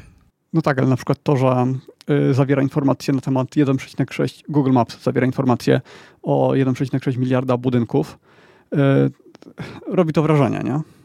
No. Oczywiście wiem, że tych budynków jest dużo, dużo więcej, no ale, ale... tak czy tak 1,6 miliarda, niesamowita liczba. Ale słuchaj, ale jest tak dużo rzeczy, gdzie Google po prostu tak się ociąga. Y, na przykład chociażby to, co Apple w swoich mapach wprowadziło, to, to y, po lotniskach. Jak, jak jesteś na lotnisku, wykrywasz, że jesteś na lotnisku, to ci pokazuje ci plan lotniska i gdzie jesteś na tym lotnisku. Pokazuje ci, gdzie są gatey, wiesz, i tak dalej, takie rzeczy. No ale jak to Google tego nie ma? Nie, nie możliwe. Google tego nie ma. Albo przynajmniej nie miało jeszcze niedawno. Apple ale było w tym pierwsze. czasami pokazuje, a to jak to nie pokazuje na lotniskach? E, a, to... albo, albo pokazuje ci na przykład, jak jesteś na stacji metra, to ci pokazuje też, gdzie są wejścia do tego metra i jak dojść do hmm. danego peronu, żebyś jechał w tą stronę, którą chcesz. A czekaj, e, od lotnisk to, to, chyba zależy od lotniska, bo jak ja sobie chodzę po sklepach, po galeriach no. handlowych, to widzę, gdzie jestem i wskazuje mi, gdzie są jakieś rzeczy w tym budynku, z tego co pamiętam. No to może jakieś ograniczenia Piętra sobie mogę przełączać. No w, w Google ja, ja, nie mam takich rzeczy, w Apple Mapsie niż gdzieś tam jak byłem, to, to, to miałem. Kilka razy próbowałem się przerzucić na Apple Maps, ale no. teraz już się chyba całkowicie poddałem. Bo to zależy od, od rejonu. No, ostatnią przymiarkę miałem taką, że nawet sobie zacząłem przerzucać moje ogwiazdkowane, ulubione miejsca. Yy, poprzerzucałem wszystko, po czym zacząłem tego używać i się okazało, że jednak jest tak bardzo do tyłu w stosunku do tego Google'a, że nie byłem w stanie. A to już było kilka lat temu, więc może teraz jest lepiej. Bardzo mi się podoba to, że jak, jak ktoś korzysta z tego asystenta Hey Google, to w niektórych sytuacjach nie trzeba będzie w ogóle mówić Hey Google, tylko po prostu przepraszam, od razu jeżeli komuś wyzwoliłem e, Hey Google e, trzeci raz. E, hey Dingus, jak, jak powiesz to, to, to, to nie musisz tego mówić teraz, to jest super, tak? On nam tak, będzie ci tam no ale wiesz, no z drugiej strony cię będzie tam śledził, kamera cały czas włączona i tak dalej, i tak dalej. To też jest takie niepokojące, więc wiesz, no tu jest taki balans, no, a Google nie jest znany z tego, że y, dba o twoją prywatność jakoś tak nadmiernie, więc wiesz, no plusy, ja minusy. Zegarka, no. Ja do zegarka często mówię bez tego Yo Siri i jak stoję, to działa to prawie zawsze. Jak siedzę i ręce mam na tych takich podłokietnikach, to wtedy tego ruchu czasami nie wykrywa, więc mnie to irytuje na tyle, że przestałem tego używać i raczej mówię, y, albo najpierw opuszczam rękę niżej i dopiero wtedy robię taki pełny ruch, ale bardzo bym chciał, żeby to działało zawsze bez mówienia hej i myślę, że wtedy bym używał Siri jeszcze dużo częściej. A na pewno już miałbym wtedy HomePody w każdym pomieszczeniu. No i na deser jeszcze pokazali Google Pixela 6a za 450 dolarów, co jest w ogóle super ceną. Y, to jest ten taki najbardziej podstawowy, tak? Wersja A. Tak, tak, tak. On ma te, te, te bebechy prawie wszystkie, ma mieć tego tensora. Nie, nie wiem, jaki tam innych parametrów nie znamy. E, pewnie gorsze aparaty jakieś i tak dalej, ale, ale wiesz, no dobra cena, tak? 450 e, dolarów. To, co Apple oferuje, e, ja w ogóle sprawdzę jeszcze raz, zweryfikuję sobie polskie ceny, bo nie pamiętam ich z głowy w tej chwili. Jeśli chodzi o iPhony, czekaj, tu jest gdzieś takie było zestawienie. Porównaj. To było tu. Dobra, mamy Pro Max, Pro i 13. E, I czekaj, dobrze widzę nowe zegarki. No to no, kontynuuj, coś kontynuuj, było, coś ja sobie przeczytam. No wiesz, 13 Pro kosztuje w tej chwili 5700, 5200 za 13, e, Max, mówiłem o Maxie wcześniej, 5200 13 Pro i 4200 13. Za 13 to jest ok cena. 13 mini już niestety umrze niedługo 3600. W ogóle fajna cena. ale oni mają w ofercie jeszcze iPhone SE trzeciej generacji, czyli to jest tak jakby iPhone 8, jeśli chodzi o design, a w zasadzie iPhone 6, um, bo, bo konstrukcja jest ta sama, tylko tam wiesz, poprawiono trochę ekran, jakieś inne rzeczy w, w, przez kolejne lata, generacje. No i iPhone SE trzeciej generacji kosztuje 2300 złotych. E, co jest pi z drzwi te 450 dolarów, tak mocno pi z drzwi w tej chwili, dobra, to będzie pewnie trochę mniej, a nie pamiętam ile w Stanach kosztuje, pewnie coś około 400. Ale to jest kurczę dużo za dużo za taki telefon. On powinien kosztować 200 dolarów, no. E, więc... No, tak, ale wiesz, jednocześnie pamiętajmy, że on ma te najnowsze SOC, czyli ma do grania, SOC, do produktywności. Ale ten SOC jest tani, jak barszcz. No, ten SC kosztuje tam, nie wiem ile, 10 dolarów czy coś takiego, jak, jak, jak BOM robisz. Okej, okay, nie, nie bierze to pod uwagę. Ja myślałem, że to jest najwyższy koszt wszystkiego, że tak to będzie z tysiaka kosztować. Co? Jak może, jak z tysiaka, jak telefon kosztuje 400?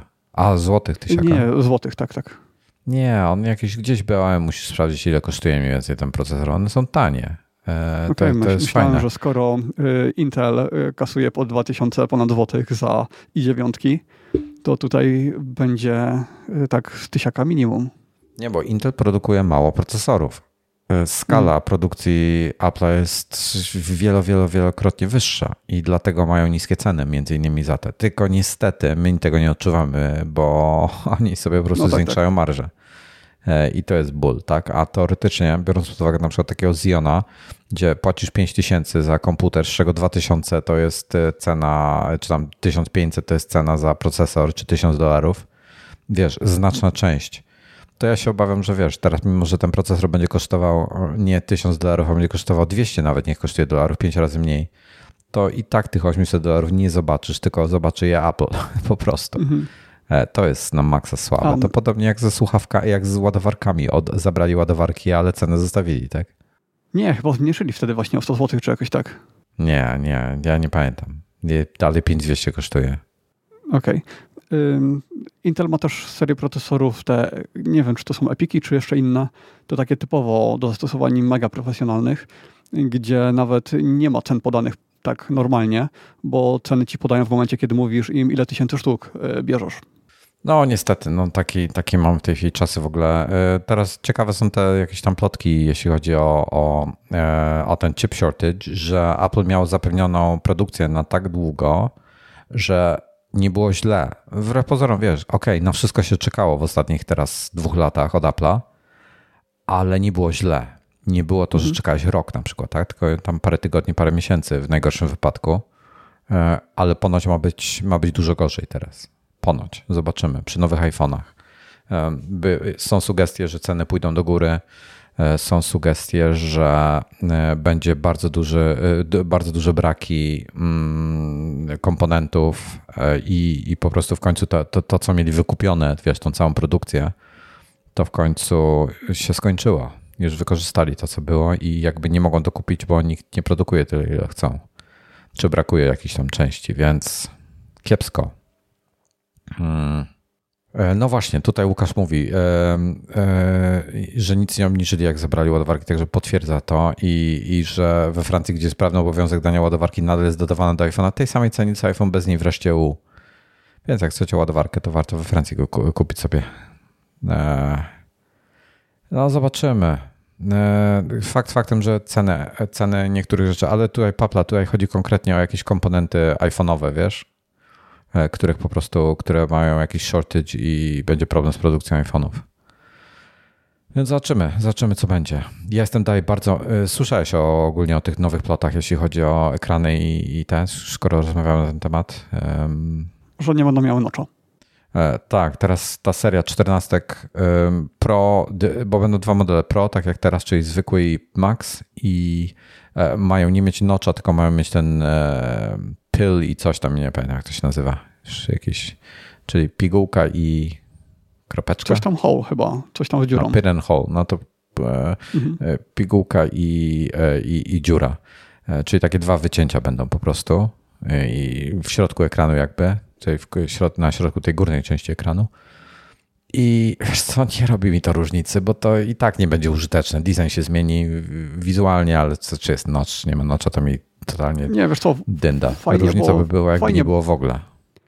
Ale nie, nie, fajnie, bo e, więcej ikonek się zmieści u góry, więc już nie będzie musiał ukrywać iPhone czasami ikonki z Wi-Fi, tylko będzie widać cały czas. A ja się spodziewam, że oni zostawią, zostawią ukrytą.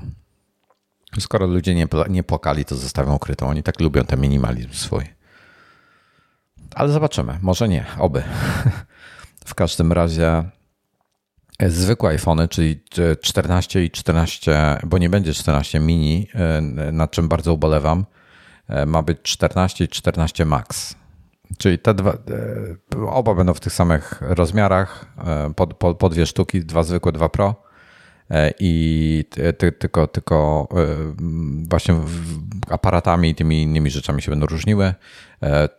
E, czternastka ma mieć ten SOC tegoroczny, czyli bez zmian jakby dalej będzie ten sam SOC, co jest obecnie w, w 13 i w 13 mini, ale i, i potem ale Pro dostanie nowy, a potem w przyszłym roku już jakby mm, te zwykłe modele przy iPhone 15, e, e, zwykłe 15 i 15 Max ma być zawsze o jedną generację SoC e, za linią Pro, żeby je trochę bardziej rozróżnić. Co w sumie ma sens i trochę się dziwię, że tego wcześniej nie robili. Ale szkoda, bo, bo, 13, bo teraz ta linia niższa będzie miała jakby dla mnie, mniej mnie będzie interesowała. Mm, co dalej? Jeszcze z tymi iPhone'ami nowymi.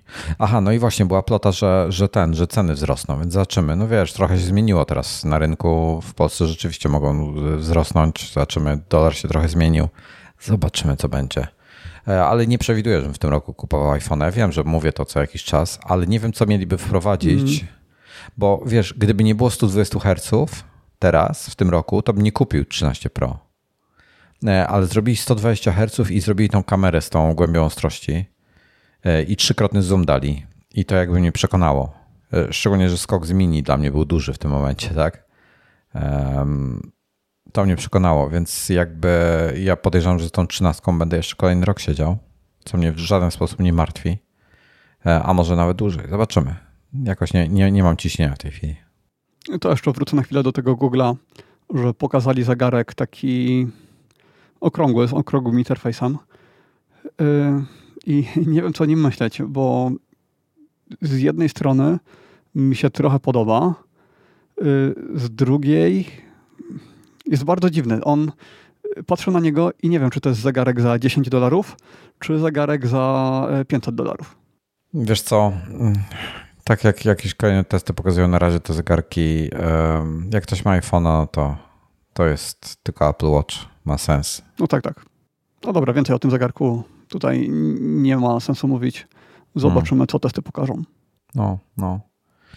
E, dokładnie. E, dalej, co mamy dalej ciekawego? E, Sonos pokazał e, nowego soundbara, takiego low-endowego.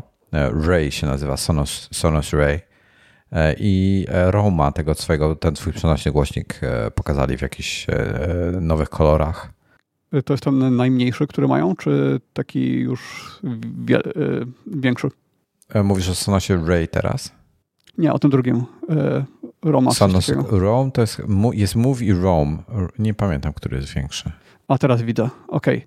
Okay. Tak, tak, to jest ten taki lekko trójkątny, malutki. Tak, tak, tak. To Move, move jest... Nie, Taki, Rome jest większy od to do kieszeni, bo go można włożyć. No nawet tu na zdjęciu ktoś go gdzieś tam, ja nie, nie dałem tego zdjęcia, ale gdzieś mają zdjęcie promocyjne, gdzie ktoś go wrzuca rzeczywiście do kieszeni. To jest mhm. większy, tak? Mów to jest ten taki bateryjny domowy, a ten jest bardziej e, piknikowy.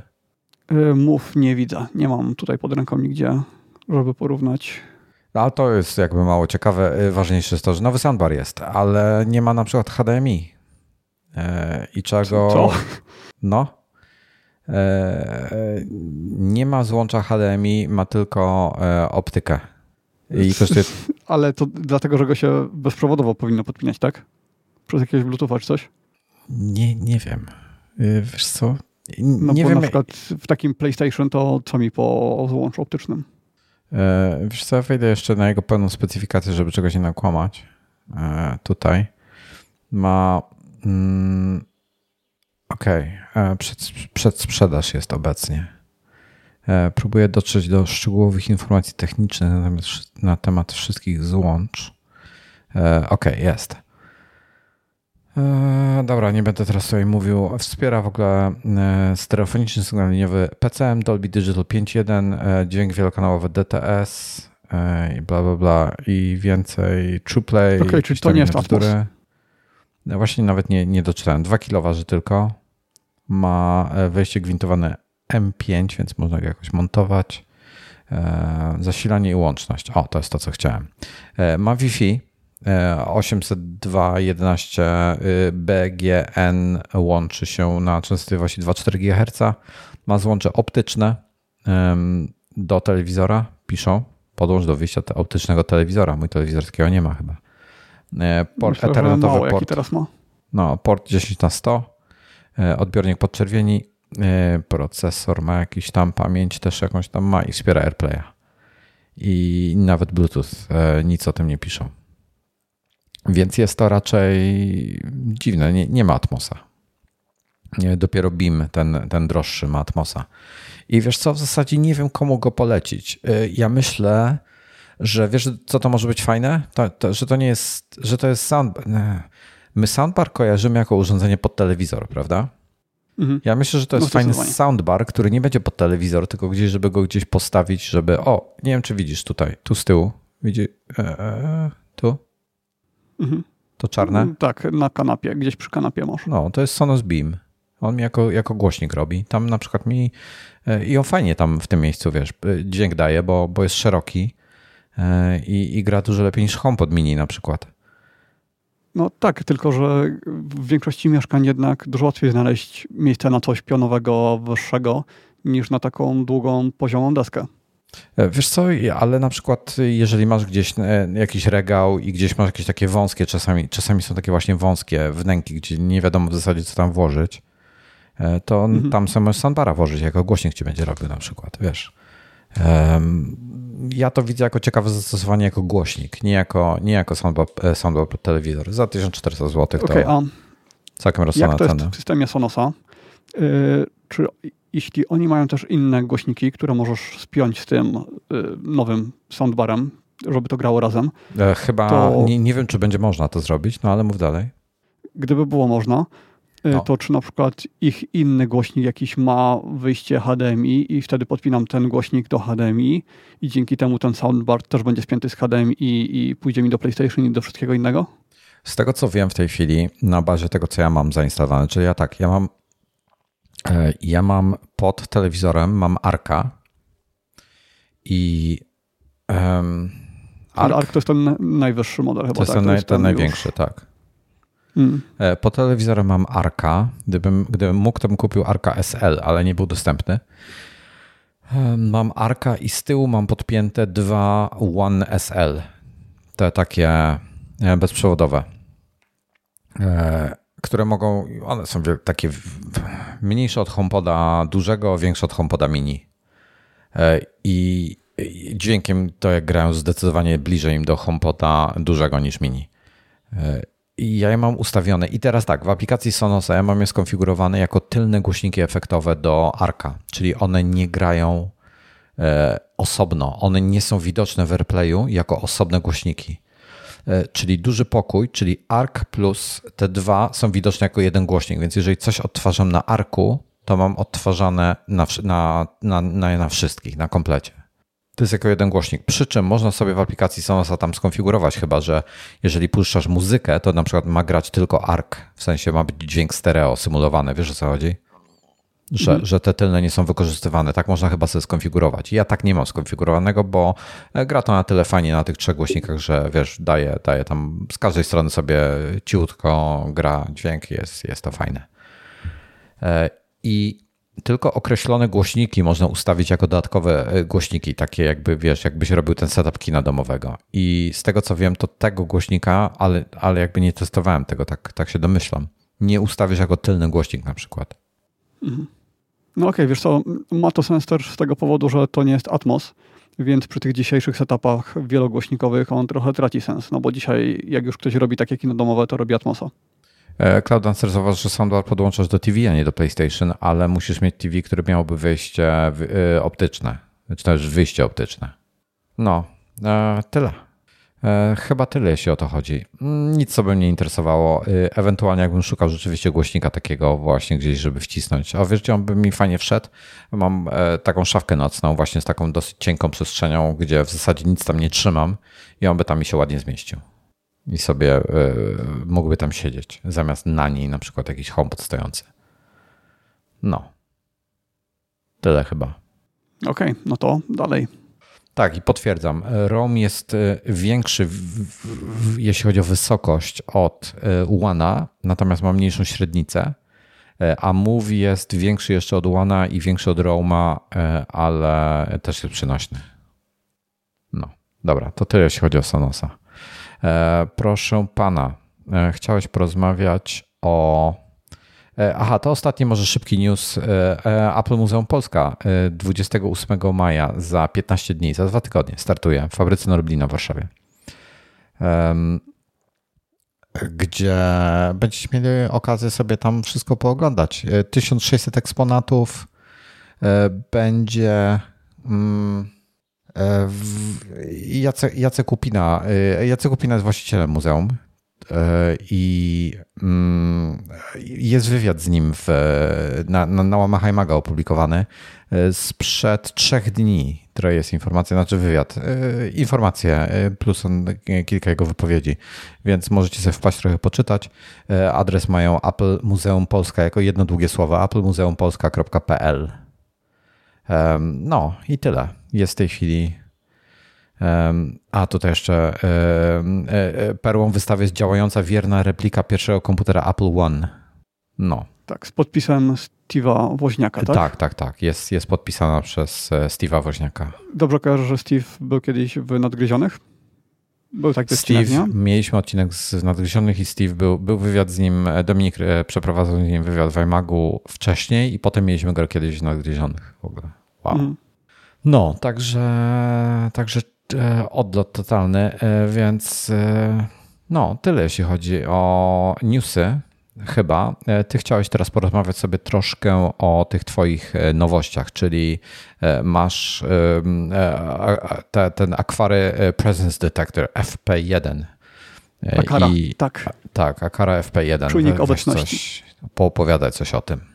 Wojtek, to jest wspaniałe. To jest taka zmiana w moim smart home ja na to czekałem od lat i jak tylko powiedzieli, że coś takiego tworzą, to wiedziałem, że to kupię. Zresztą już opowiadam o tym wielokrotnie.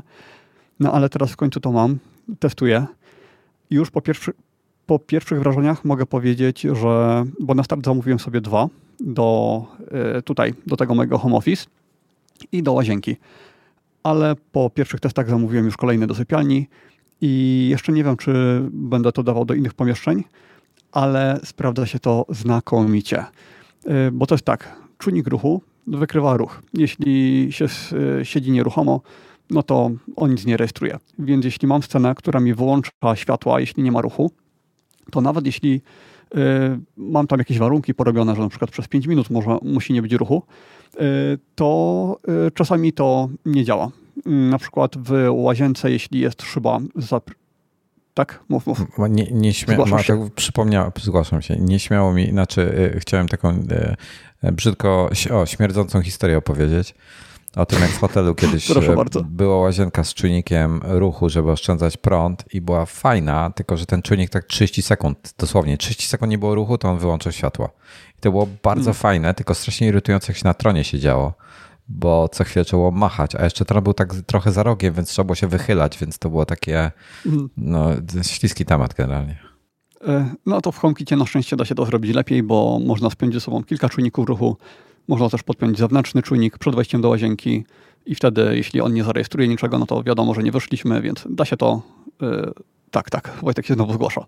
Zgłaszam się znowu. E, słuchaj, e, bo ty mówisz tutaj o HomeKicie. Jak wiemy, Akara ma hmm. takie inne, e, inną funkcjonalność, jeśli jest podłączona tylko przez HomeKita. Można ją tylko przez HomeKita podłączyć z pominięciem tak, całkowicie ich aplikacji i tak dalej?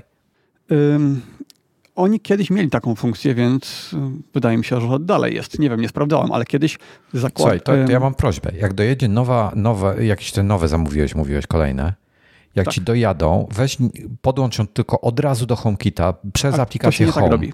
No, jak się nie, robi? tak, tak nie można. Musisz użyć aplikacji Akary, tylko kiedyś można ją było e, włączyć w dwóch trybach. I podczas zakładania konta chyba e, się to wybierało. E, czyli jeden taki całkowicie tylko HomeKit, a drugi taki, który dawał dużo więcej możliwości i wtedy to był trochę HomeKit, trochę normalnie. No i to jest lepsza opcja, bo tą Akara możesz sobie zablokować na DNS-ach, na routerze i nie możesz się wtedy skomunikować. Ewentualnie do upgrade'u firmware'u sobie to odblokujesz a jednocześnie masz te wszystkie funkcje i dużo więcej opcji. Akurat w przypadku tych czujników nie ma to może tak dużego znaczenia, ale już w przypadku kamer, y, no to tak, to wtedy się to różni dość mocno. No Dobra, i... to czym jest ograniczona y, y, ten czujnik ruchu, czym jest ograniczona wersja jakby ta HomeKit, tylko HomeKitowa względem pełnej? Ruchu czy obecności? Obecności. Przepraszam, obecności oczywiście. HomeKit jest strasznie prymitywny, jeśli chodzi o obecność.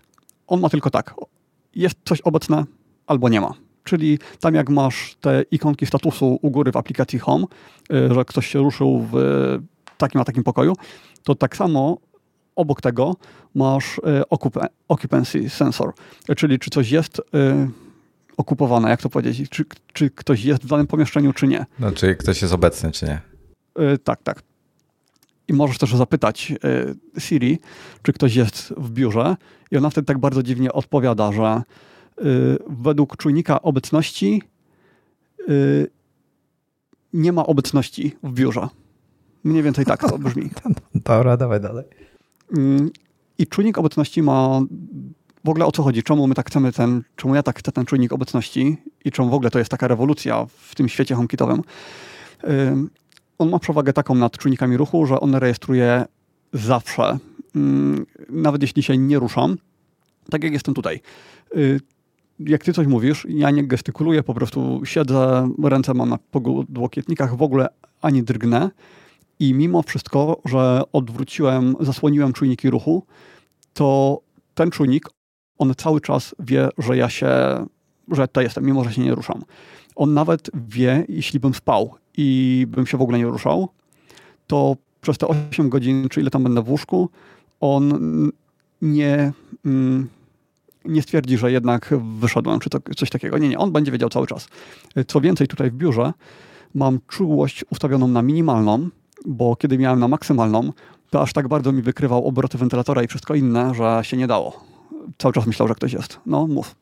No właśnie, chciałem zapytać o, to, o, to, o tą e, precyzję, czy to czułość, jakby, czy, czyli co, minimalna, żeby człowieka, a nie minimalna. Nie, w ogóle nie musisz się. Wojtek, ja siedziałem przy komputerze z wstrzymanym oddechem, żeby nawet płuca mi za bardzo nie drgały. No. I przez kilka minut y, tak siedziałem, żeby sprawdzić, czy cokolwiek się stanie. Y, I nie, on cały czas wiedział, że ja tutaj jestem. E, poza tym ostatnio sobie grałem w... Jak on to wykorzystuje? Jakiś, jakiś czujnik temperatury ma? Jakby widzi, że, że ten? Czy, czy, nie, nie, czy to są jakieś... fale... Nie, nie, on rozsiewa fale jakieś tam milimetrowe, czy jakieś inne po e, pomieszczeniu i na tej podstawie. A, to mózg ci, Niestety... mózg ci wypala.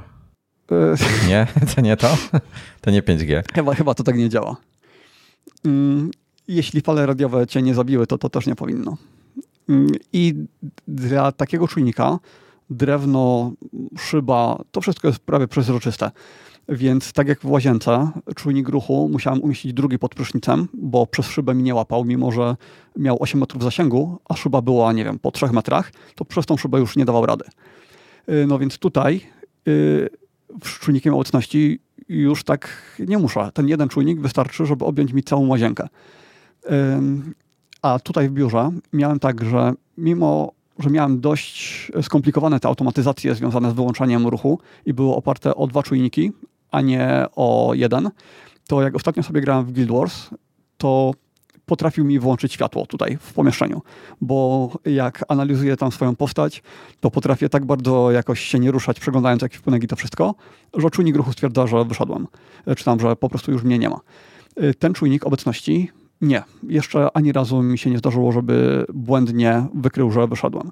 I z tego, co czytałem w internecie, to tutaj takie mm, fałszywe, jak to się nazywa? False positive chyba po angielsku. Jak, jakby to no, no. po polsku? E... No, no, no, nie ma tych... No, wie, wiem tak, o co chodzi. No. False positive tutaj praktycznie nie występuje. Mhm. Przynajmniej nie, nie znalazłem ani jednej informacji, żeby komuś się to zdarzyło, a znalazłem mnóstwo informacji ewentualnie w drugą stronę, że trzeba było obniżać czułość, bo była aż tak wysoka. I ja najpierw myślałem, że dlatego, że mam w biurze tak dużo metalowych rzeczy, bo tutaj mam cały taki regał, mm, połowę ściany mam zawaloną metalem, y, to że przez to ten czujnik wariuje, kiedy był w okolicy tego metalu. Mhm. Y, później się zorientowałem, że on ma w swoim zasięgu mój komputer, a w komputerze są wentylatory, tam chyba 8 wentylatorów, czy ileś dużo. Y, więc on te wentylatory łapał. Później w drugą stronę go dałem i y, wykrywał chyba w klimatyzacji, że coś się rusza. I ostatecznie go zamontowałem pod sufitem, właściwie teraz mi przyszedł przedłużacz, więc teraz dopiero go mogę na stałe zamontować, ale chwilowo mam go powieszony tak bliżej sufitu, wycelowany lekko w dół, żeby mi omijał wszystko, czego nie ma łapać. Y, no i testuję w tym położeniu od y, dzisiaj rano i póki co działa świetnie. No ale w łazience już to wytestowałem porządnie i naprawdę jestem zachwycony. Y, poza tym funkcje takiego czujnika są dużo większe niż to, co nam pozwala HomeKit, bo on wykrywa nie tylko, że ktoś jest w pomieszczeniu, ale w jakim miejscu pomieszczenia jest i na przykład może aktywować inną automatyzację, jeśli jesteś przy oknie, inną, jeśli jesteś przy fotelu, a jeszcze inną, kiedy jesteś przy drzwiach. Y, może też wykrywać, z jakiego kierunku nadchodzisz. Y, I no, to jest wszystko super, tylko że HomeKit tego nie ma. A ja używam tego tylko do HomeKitu, więc y, w tamtych dodatkowych opcjach tylko sobie skonfigurowałem Y, w jakim obszarze pomieszczenia czujnik mhm. ma być nieaktywny. Właśnie, żebym nie sięgał do tej ściany aż pod klimatyzator, tylko mhm. żeby kończył wykrywanie trochę wcześniej. I w aplikacji Akary można sobie wyświetlić taką mapkę, na której jest, to jest kwadratowa mapka, y, gdzie jest zaznaczony czujnik i można tam sobie nanieść kanapę, stół, y, szafkę, toaletę, jakieś takie różne przedmioty, mhm. ustawić mniej więcej w których miejscach pomieszczenia to jest i dodatkowo się wyświetla, w jakim miejscu ja jestem. Nie zawsze się to wyświetla. Nie wiem, czemu czasami nie pokazuje, czasami nie. Mhm. Nawet jeśli wykrywa, że jestem w pomieszczeniu, to czasami nie pokazuje, w którym dokładnie miejscu. I to nie jest taki pomiar dokładny co do kilku centymetrów. On ma rozrzut, powiedzmy, nie wiem, tak z pół metra, może trochę mniej, ale pomiędzy 30 a 50 centymetrów potrafię się przesunąć na tej mapce, mimo że mhm. stoję e, w tym samym miejscu jestem zachwycony, bo w końcu mogę sobie zrobić automatyzacje, które mm, automatyzują wszystko. Czyli wychodzę z pomieszczenia i nie muszę czekać kilku minut, żeby się upewnić, że ja na pewno wyszedłem, a nie, że jestem w bezruchu. Tylko mhm. po 20 sekundach to pomieszczenie może być całkowicie wyłączone. Yy, no, nie wiem, co jeszcze mogę dodać. Jestem zachwycony. Yy, I on. No, Okej, okay jest jedna wada, znaczy nie wiem, czy to jest wada, czy nie. Mhm. Mm, około 20 sekund trwa wykrycie y, braku obecności w HomeKicie. Mimo, że Akara wykrywa to po około 4 sekundach, to HomeKit procesuje to dłużej i to jest ograniczenie HomeKitu, tak samo jak mamy z czujnikami ruchu, gdzie y, wiele czujników ma na przykład y, kilka sekund, a HomeKit to wydłuża do minuty. Nie przy wszystkich czujnikach, przy niektórych tak, przy niektórych nie, zależy. No, więc w przypadku tej Akary to jest około 20 sekund. Ym, nie potrzebuję, żeby to się działo od razu po, po 2-3 sekundach, mhm. ale jest jeszcze jedna wada. Yy, obecnie w HomeKicie wykrywa tylko ruch, nie wykrywa wejścia. Nie, przepraszam, źle.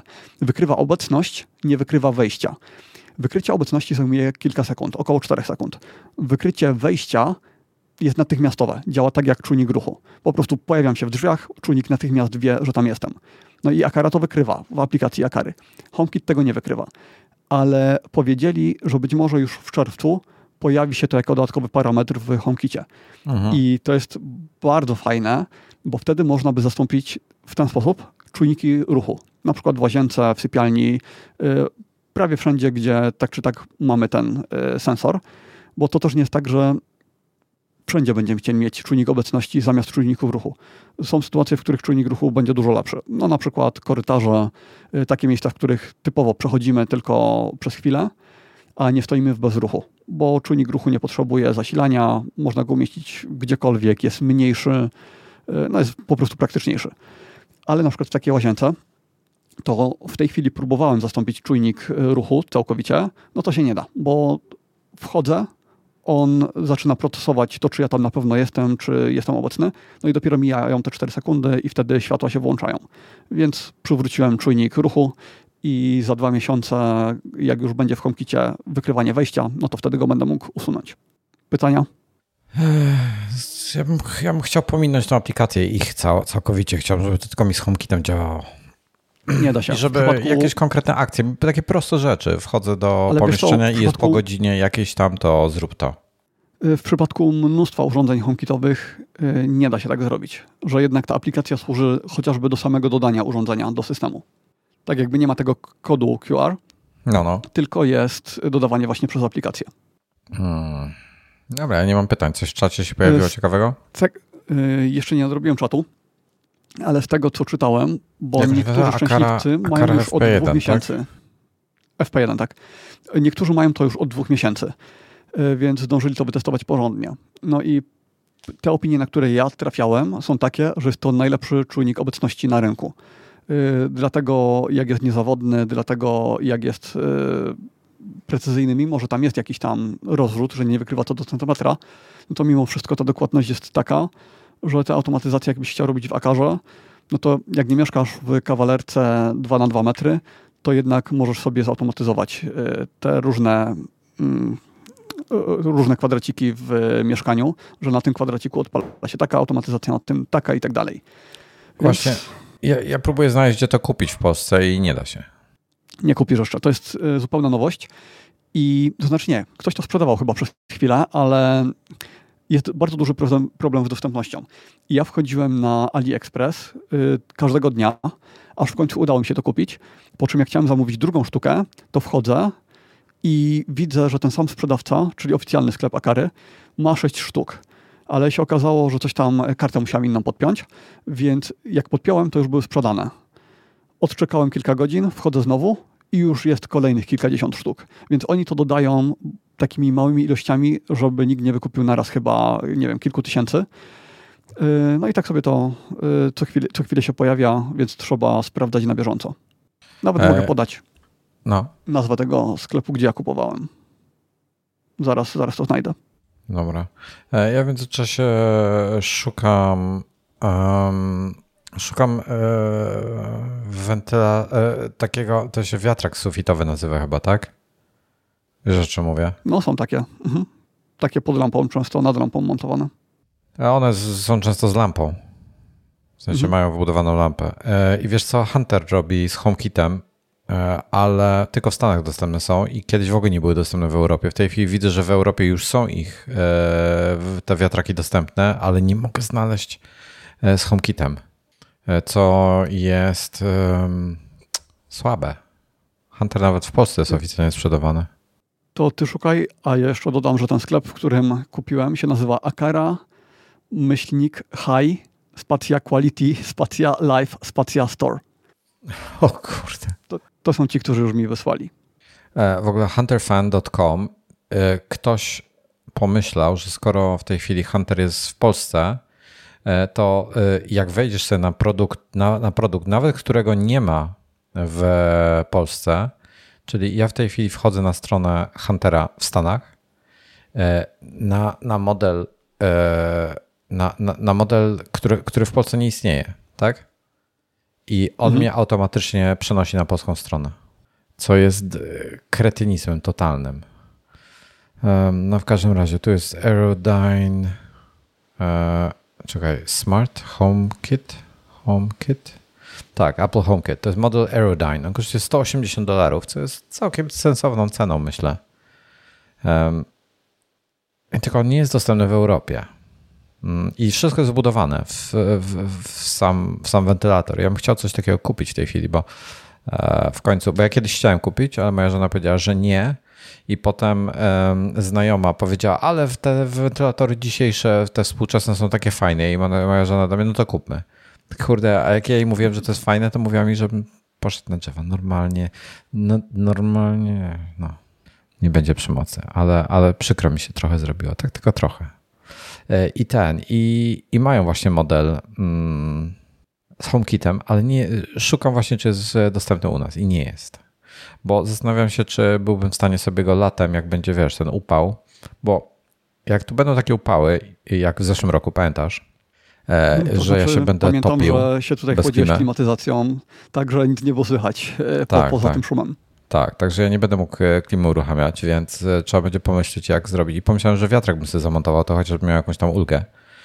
Taki ten sufitowy, bo one są, one są stosunkowo ciche, a mają duży, dużo powietrza ruszają. Także, także nie wiem, no zastanawiam się Wojtek, nad czymś takim. Wiesz, że prędzej czy później i tak zamontujesz klimatyzator taki normalny na stałe. Ale taki, to nie ma. Który jest cichy. No, ale to on i tak będzie za głośny. To nie ma znaczenia. I tak będę bez klimy musiał Przecież robić. Ja tak. nagrywam cały czas z klimatyzacją. W ogóle no, ale, nie słychać. ale używasz yy, redukcji szumów z NVIDII. Nie. Wyłączyłeś to już w nie, końcu? Nie, takie klimat... Yy, nigdy nie używałem. Yy, Używałeś? Ja... Był moment, że używałeś. Nie pamiętasz już? Nie, nie używałem. Y, miałem zrobić tylko test, taki po. A, okay. czy, nawet, czy nawet tego testu nie zrobiliśmy. Ja no. używałem tej NVIDII do nagrywania innego podcastu, M Kwadrat Podcast. Okay. Ale to się ja okazało nie, nie wypałem, bo ciężko no. było otrzymać. A ciężko było otrzymać to? Bo to było tak, że kiedy ja mówiłem, to poziom szumu był inny niż kiedy ja byłem cicho. Więc nie dało się na to nałożyć tego odszumienia dodatkowego. Y, no, ale wracając do klimatyzacji taki normalny klimatyzator, to go w podcaście na pewno nie usłyszysz. Nie przy takim mikrofonie, jak ty masz. Przy Kurde. Team, tak. No, a, no, może, nie wiem, ja nie wierzę, że nie będę go słyszał po prostu. Tym bardziej, że w tej chwili, kurde, znowu kosiar, Wojtek, ko, kosiarz mo, kosi nie, nie, pod oknem. Wojtek, ja widzę na timeline'ie, na tym takim wave e, formie w Audacity, że kiedy nie mówię, to jest całkowicie płasko. Nic nie rejestruje. Dobra, zobaczymy, pomyślimy. E, zobaczymy. E, anyway, mhm. E, w każdym razie tak, i tak moja żona chce wentylator, bo ona nie lubi klimy, więc i tak chce wentylator, więc szukam właśnie Huntera z HomeKitem, ale, ale nie ma go.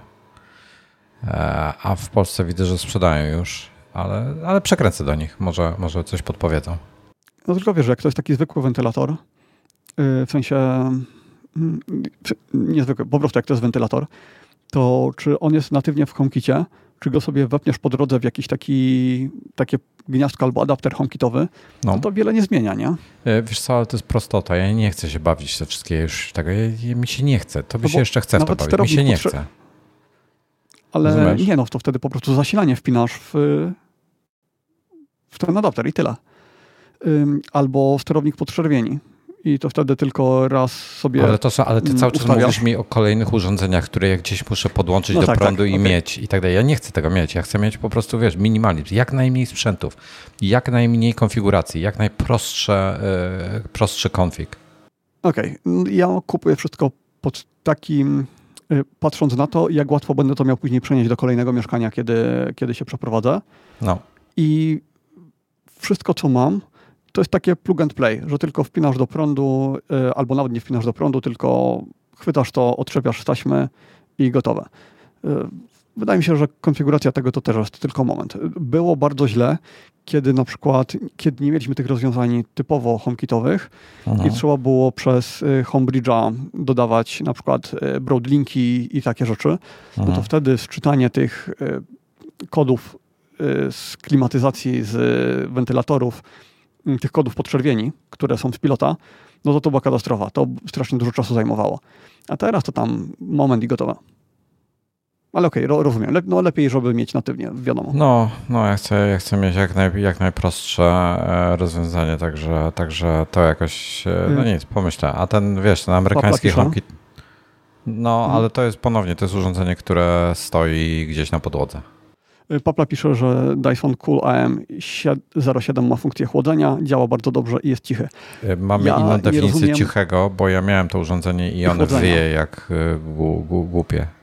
Tak, i definicję chłodzenia, bo ja nie rozumiem, jak to jest możliwe, że można to reklamować jako coś, co chłodzi, skoro to nie chłodzi. to nawilża, a nie chłodzi. Yy, temperatura nie spada nawet o 0,1 stopnia Celsjusza. Nie, masz, masz wrażenie, że jest chłodniej, bo jest wilgotniejsze. To, to powietrze, które wieje, jest tam Ja- powiedzmy ja to- e, ja nawilżone i przez to, że masz wrażenie, że jest chłodniej. e, Przez chwilę, ale... dopóki po, masz takie Tak. wrażenie, dopóki wilgoć nie będzie zbyt duża w powietrzu. Tak, Yy, I wtedy to jest ym, jeszcze gorsze niż było wcześniej. no, To nie jest chłodzenie. dokładnie. No nie, ja muszę, ja jeszcze z montażem t- tego pełnego zestawu, to muszę poczekać, aż, e, aż tutaj wyremontują, mówiłem chyba już o tym, balkony. E, Bo dopóki nie zrobią balkonów, to, bo jak będą, bo będą odnawiać całą fasadę budynku, będą robili łącznie z balkonami, w sensie taki full reconstruction, wiesz o co chodzi. Mhm. I w momencie, w którym ja tam będę, to wiesz, coś albo szlak trafi, albo się zniszczy, e, albo coś, więc nawet nie, nie, nie ma takiej opcji, żeby, żeby to było, muszę poczekać. E, Niestety. Więc, więc czekam, no. A tymczasem e, jakoś muszę sobie radzić. Natomiast e, ja też często nie przepadam za klimą, w sensie klima, wiesz, e, jest dla mnie mm, złem. Żyłem przez większość życia w klimie i to było dla mnie duży minus. Ale ustawiałeś ją na 24 stopnie, czy jakąś nie, wyżej, wyżej, ale gdzieś, Okej. wiesz, jakby ta klima na mnie po prostu źle działa. E, czasami, e, wiesz, klima wysusza też powietrze, tak? To jest e, duży minus.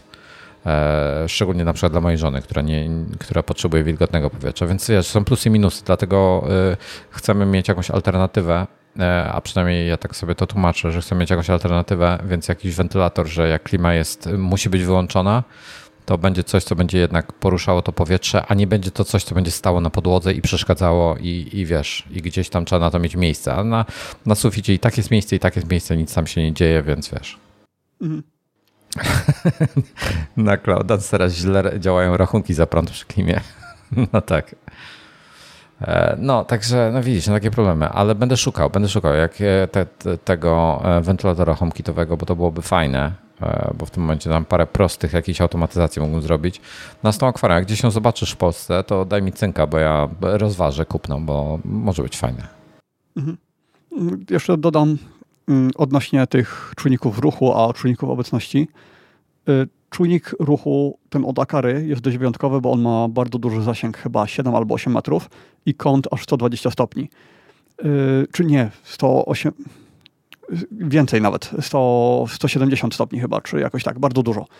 A czujnik obecności ma 5 metrów zasięgu i węższy kąt. Już nie pamiętam jak dużo węższy, yy, ale chyba właśnie 120 czy jakoś tak.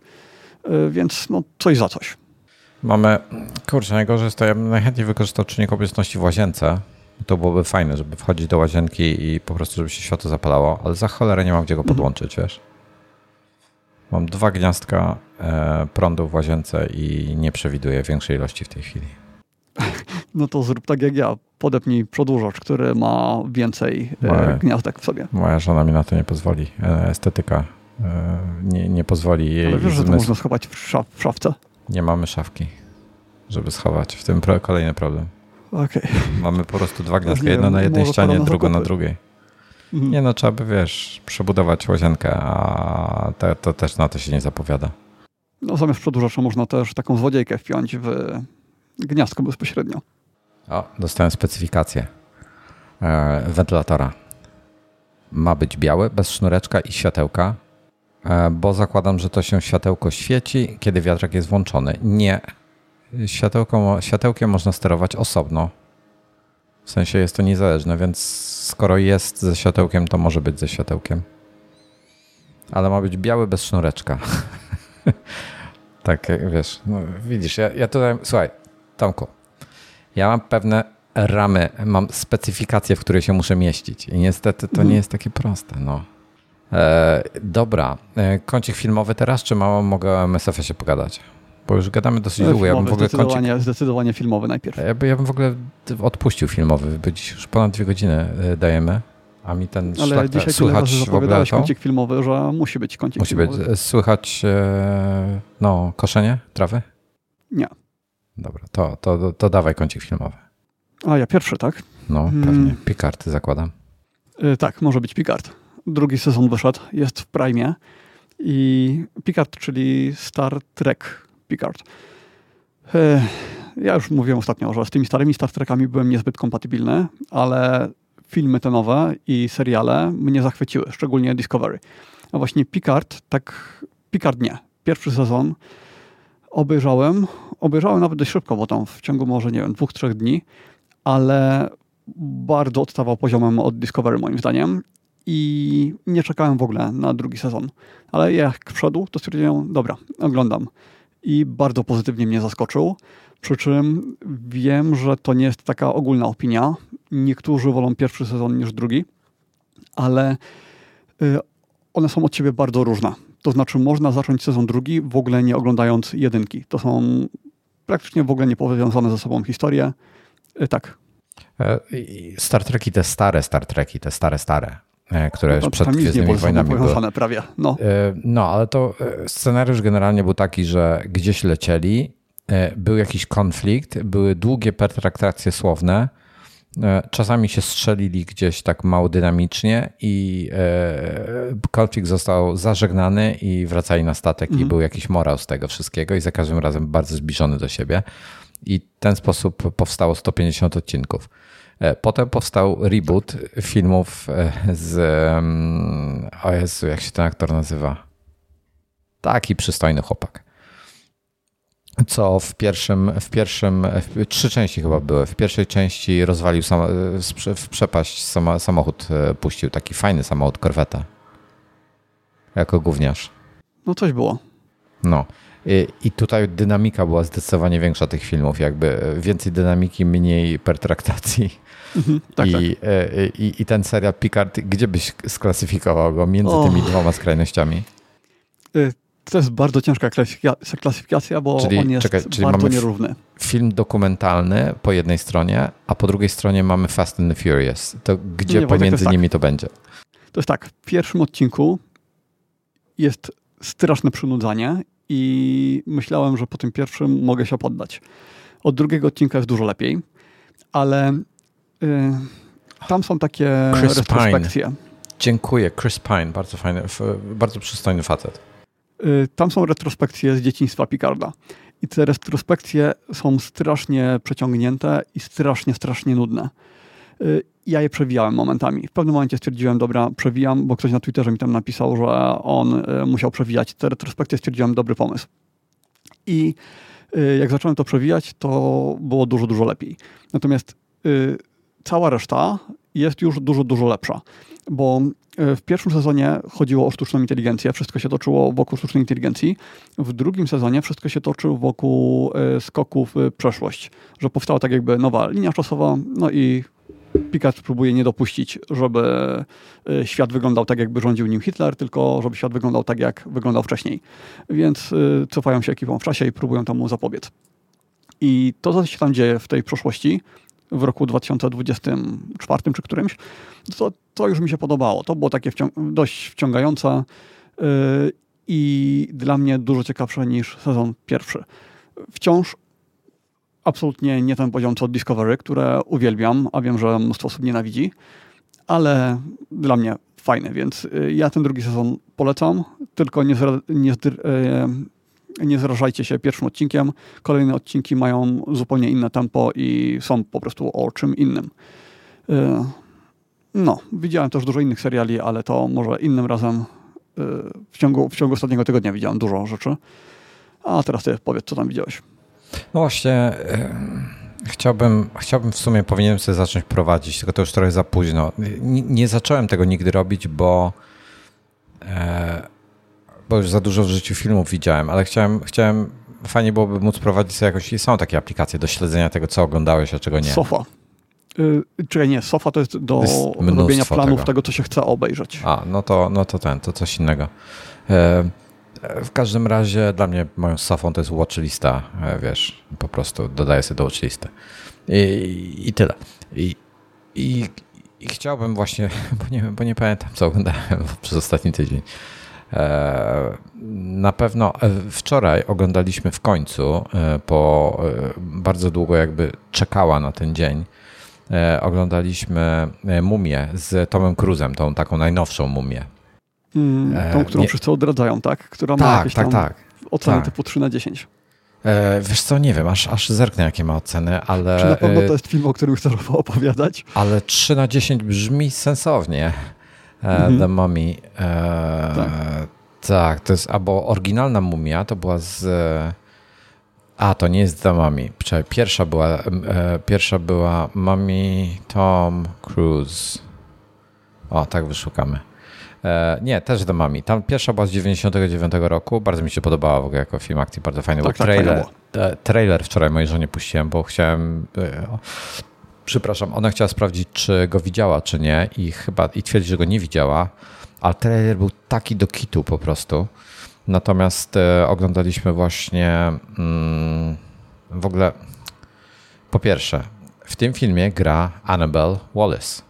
Jestem tak, i ona grała, tylko ona sobie nos zrobiła. Słowo daje, że ona sobie nos zrobiła. E, Wallace, e, Peaky, ona grała w Peaky Blinders. E, oglądałeś Peaky Blinders?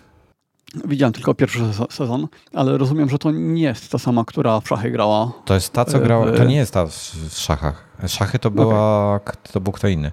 Annabelle Wallace grała w pierwszym sezonie. Ona się kochała w Tom, czy tam Tom Shelby się w niej kochał. Nic z tego serialu Tam. nie pamiętam. Wiem, że to jest kultowy serial, że są zachwyty, nawet dla niektórych najlepszy serial pod słońcem. No. Ale no nie wiem, chyba muszę zobaczyć drugi sezon i kolejne, że może, żeby się wciągnąć. Mi się kojarzy, że ona miała bardzo duży nos jeszcze w Peaky Blindersach, a w tej chwili miała bardzo e, mały. E, ale widzę już, że tutaj nose job e, before and after są zdjęcia gdzieś w różnych miejscach, więc e, widocznie miała.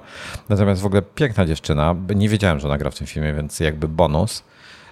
A znam ją właśnie z Peaky Blindersów. Jeszcze grała w innych filmach też. O dziwo grała w filmie, który niedawno oglądałem, czyli Malignant. To jest horror z 21 roku. A nie, to ja tego nie oglądałem jeszcze. Malignanta jeszcze nie widziałem. Przepraszam, pomyliłem to z innym filmem z Angeliną Jolie, który oglądałem jakiś czas temu. Mm. Do tej pory nie powiedziałeś prawie nic o tej mumii. No i słuchaj, i, i więc to, to był bonus dla mnie, że gra e, tam ona e, i e, gra jeszcze taka pani zdecydowanie bardziej egzotyczna. Ona jest Algierką, jest modelką i aktorką i tancerką. E, I jest, wow, pochodzi, e, znaczy urodziła się w 82 roku, więc ona w tym filmie miała, ten film jest, miała 35 lat, to wyglądała znakomicie. Ja myślałem, że ona jest 20 parę latką, więc wyglądała znakomicie. E, bardzo miły wizualny dodatek, bo ona grała um, Egipkę tam. Jak się spodziewasz, jakieś powiązane z mumią tutaj będzie. Egipcjanka? Egipcjankę? Egipkę, Egipcjankę. Russell Crowe też gra, więc obsada całkiem sensowna. E, natomiast, kurde, wiesz co, był potencjał, żeby ten film był fajny. był potencjał, naprawdę. Było tak, wiesz, mogli trochę przeciągnąć tę, tę, fabułę, ją rozwinąć i był, byłby fajny film. Natomiast w paru miejscach tak skaszanili, no ale scena taka przerażająca była. Nie, muszę o tym. To jest już stary film, już możemy spoilerować chyba, prawda? Ja myślę, że z takimi notami to go i tak niewiele osób zdecyduje się zobaczyć, więc możesz sypać spoilerami. Jak się nazywa nie sprawdzę te noty, pisze, że, się że, tylko wydaje, że on jest aż tak źle oceniany. Że, że ona się z, z, ten, nabija z Egipki. E, już mi SMS wysyła. E, I była scena, jak się, jak się, jak się nazwać, wiesz, wiemy wszyscy czym jest zombie, prawda? Jak nazwać stworzenie zombie, zombiopodobne, które zostało wskrzeszone przez y, y, kilkutysięczną mumię, E, znaczy, która ma wiek kilku tysięcy lat, nie wiem jak to powiedzieć. Magiczne zombie? Egipskie zombie.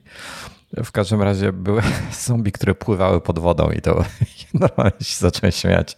To taka komiczna scena była. E, no powiem tak, e, nie, nie polecam nikomu, ale nie żałuję, że o dziwo, nie żałuję, że oglądałem. Wiesz, podobało mi się po prostu, mimo że to był śmieć totalny, ale podobało mi się powiem Ci tak, na Rotten Tomatoes jest 16%, na IMDb 5,4%, więc dużo lepiej niż się spodziewałem. No mówię, śmieć, ale naprawdę, ale celem tego filmu było mnie rozbawić, mimo że to taki trochę miał być horror. I mnie rozbawiło. I było... A czy to jest jakieś widowisko? Czy warto to oglądać dla tego, jak to wygląda? Dla grafiki? No wiesz, to jest sprzed pięciu lat, więc może trochę standardy niższe niż dzisiaj. E, ale jest parę fajnych, parę fajnych e, scen, wiesz? Mi się, mi się parę scen podobało. Fajnie, fajnie pomyślane były. E, no i dwie ładne panie przynajmniej, więc wiesz, jakby co, co kto tam szuka w filmie. Zawsze, każdy powinien coś znaleźć. Estetyczny film, no. Ale, ale fabuła taka na, na maksa. Znaczy powiem tak, ta fabuła miała potencjał. E, kilka fajnych koncepcji. Wiesz, ja, ja, ja potrafię w każdym filmie coś fajnego znaleźć. Tam był fajny pomysł, co e, Egipcjanie wiele, wiele e, lat temu, jak jeszcze panowali, jakie mogli, w jakim kierunku to wszystko mogło pójść, jakieś takie, nie, nie chcę za dużo zdradzać, tylko tak ogólnikowo mówię. I tam kilka takich ciekawych zagrywek zastosowali, więc. Um, Już uzgodniliśmy, tutaj spoilery mogą być. Mogą być. To, to mi się w miarę ten zombie refurbished. refurbished zombie. E, to, to mi się podobało, spędziłem e, miłe chwile, więc, e, więc wiesz, jakby nie żałuję zupełnie. No i mówię, bardzo fajnie, że był, był ten, ten dodatek estetyczny i e, w pewnym momencie stwierdziłem, że tam. Znaczy ta, ta e, pani, pani e, Sofia Butella, która nazywała się Ama, Amanet chyba. Czekaj, znajdę, bo to ciężko wymówić. Tak, Amanet. Amanet. Była bardzo ładna i miała fajne tatuaże jeszcze na dodatek i złożyła Tomowi e, Cruzowi propozycję, taką, którą ja bym na jego miejscu przyjął, szczerze mówiąc. A on ją odrzucił, głupek. I, I wiesz, i teraz kurczę, zamiast, zamiast ten, zamiast żyć wiecznie, to jest podstarzałym kapitanem w, w tym, w amerykańskiej Navy będzie szkolił pilotów w Top Gunie nowym. No. A tak byłby Bogiem. E, to było, to było moje sprytne nie, przejście nie przekonałeś do tego, mnie do obejrzenia. Do filmu. E, niewiele stracisz poza, poza ładnym widokiem Annabelle i Sofii. Um, ten miał zaskakującą rolę trochę. Russell Crowe miał zaskakującą dla mnie rolę. E, ciekawą. No mówię, parę fajnych koncepcji tam wprowadzili. Doktora Jekyll i pana Hyde na przykład w to wplątali wszystko. Także takich, wiesz, takie śmieszne, śmieszne rzeczy. Mówię, był potencjał na fajny film. On trwał chyba niecałe dwie godziny. Gdyby rozciągnęli to tak do dwóch i pół godzin i rozbudowali te wątki, żeby miały więcej sensu, to byłoby fajne, ale, ale tego nie zrobili. E, więc generalnie nie mogę polecić, ale się dobrze bawiłem. E, okay. No, a, a tymczasem to y, sprytnie próbowałem przejść do tego, że Top Gun wychodzi lada moment chyba, prawda? 20 któregoś, tak? Właśnie nie pamiętam. E, zaraz zobaczymy, co tam, e, co tam piszą na ten temat. Top Gun. Top Gun. Top Gun. Ja dopiero e. niedawno oglądałem pierwszą część, więc nie mam z tym takich wspomnień mocnych z, z dzieciństwa. Właśnie mnie zastanawia się, czy obejrzeć jeszcze raz Top Guna, tego oryginalnego z 86 roku, ale chyba tam sobie... sobie Dziwnie się to ogląda. Sceny miłosne są najgorsze, jakie widziałem od lat w filmie. Um, Ale mówisz o pierwszym Top Gunie teraz? No tak, tak. Tylko Ten, no, takiego widziałem. 86 rok, okej. Okay. Ale czekaj, czekaj, ile jest Top... Moment, zaraz. Ile jest Top Gunów? No jeden. Na razie jest tylko jeden, tak? Tak, tak. Ale nie, myślałem, że już Teraz wychodzi na coś innego. Tak. Nie, nie, okej. Okay. Nie, nie, aż tak dobrych źródeł alternatywnych to nie mam, aż, aż takich szybkich. Tak, Cloud Dancer, przepraszam, Real Time Follow, Cloud Dancer, mm. E, cytuję, Wojtek, produkcje Netflixa mają niski poziom. Również Wojtek, obejrzałem Mumię, 3 na 10. Nie, e, Cloud Dancer, 2 na 10, mocne 2 na 10. Jedyne to to dwie otrzymanie. No ale musiałem obejrzeć, żeby móc stwierdzić to, bo nie wiedziałem, że, że jest 2 na 10. No. Przepraszam, przerwałem ci. A nie, nie, nic więcej nie mam do dodania. Yy, po prostu tak oglądając to dzisiaj, to to raczej nie jest dobry film. ale domyślam się, że kiedyś to już przez same O, te sceny panie, y, Panie. te powietrzne, to, dla, to, to Panie. robiło wrażenie. 86 rok, to ja miałem wtedy 7 lat. Nie wiem, czy oglądałem go jak miałem 7 lat, czy 8, czy 9, ale oglądałem go pewnie gdzieś w tym rejonie. Słuchaj, jako dzieciak, Chociaż to wiesz, no to ja Y. byłem zachwycony. No to było przecież, to było Mistrzostwo Świata. Nawet nie zauważałem tego, że tam w momencie, gdzie leci jakiś tam samolot, który miał być jakiś tam typu, to miał być jakiś MiG, czy jakiś F, coś tam, to było zupełnie inne, coś innego, tak? E, Że wykorzystywali do walki jakieś samoloty treningowe i tak dalej. No taki, wiesz, no bullshit nie do osiągnięcia, ale jak miałem te kilka lat, to mi to nie robiło żadnej różnicy. on też był nakręcony w taki sposób trochę jak się kręci, nie wiem, modę na sukces, że bardzo długie obiektywy, widać, że to z daleka, tylko ten samolot w kadrze, kompletnie nic więcej. Y, Technologia tam ich mocno, bardzo mocno ograniczała. Ten nowy na pewno będzie na zupełnie innym poziomie, jeśli chodzi o no właśnie o kadry, o to, jak y, te sceny będą wyglądały. Nie, nie chodzi mi o efekty specjalne, tylko o to, co się będzie działo na ekranie. No zobaczymy. No już on jest chyba dwa lata opóźniony, no przecież w 20 miał być. E, Więc jestem trochę zły z tego powodu, ale no co zrobić. E, Tak samo mnie szlak trafiał z tym, z Bondem, że tak opóźniają przez tę pandemię. Kurde, wzięliby, wypuścili po prostu. E, Bez sensu. Co jeszcze chciałem? Czekaj, Top Gun dwa- 2022. Jeszcze chciałem dokładną zobaczyć. To jest Top Gun Maverick. Coś mi świta 26 maja, ale weź to potwierdź. potwierdź. Bo już 27 to maja. sprawdzałem. 27 maja mi tutaj pokazuje, ale nie wiem jak e, kiedy on zadebiutuje do obejrzenia, wiesz, e, bo ja do kina nie będę na niego szedł. E, Kiedy będzie mm, w jakimś streamingu, w jakim streamingu, czy w, może w tym, w Apple Store, żeby kupić, znaczy O, ale- w iTunes Store, żeby kupić. Czekaj, czekaj, bo w Stanach Zjednoczonych jest 24 maja. A, to mi to- pokazał, IMDB mi pokazał 27. Mhm. No ale dobra, no pod koniec maja, no, dwa tygodnie, mniej więcej, będzie do obejrzenia. Zakładam, że większość osób w Polsce. O, Tomka znowu wywaliło. Halo, Tomku. No dobra, to e, Tomek sobie robi timeout, a ja w tym czasie poopowiadam, bo e, w związku e, mogę w końcu bez przeszkód poopowiadać na temat, na który chcę.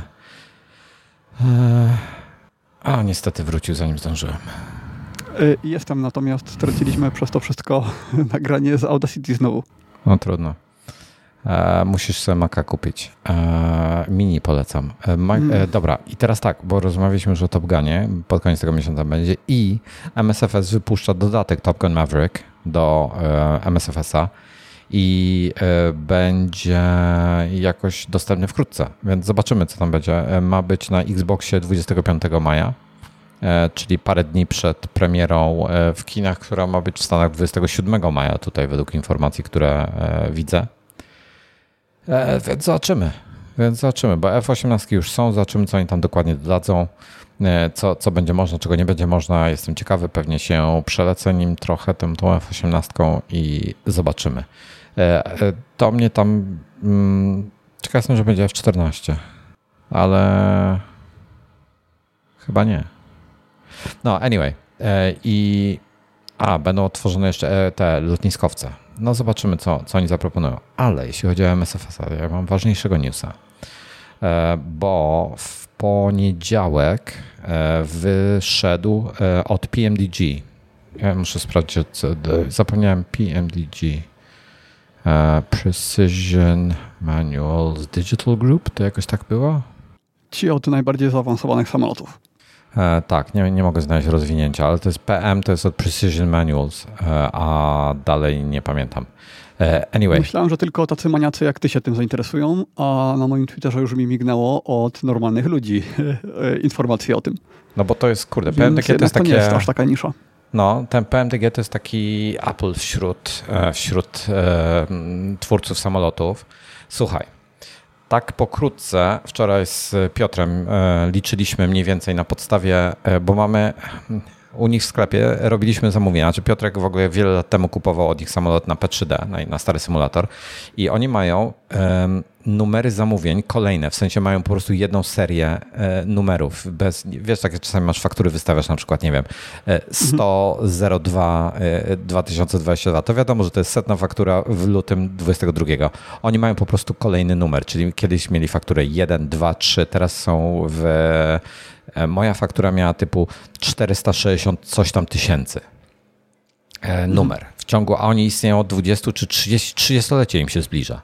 W ciągu 30 lat sprzedali ponad blisko pół miliona produktów. E, fajnie.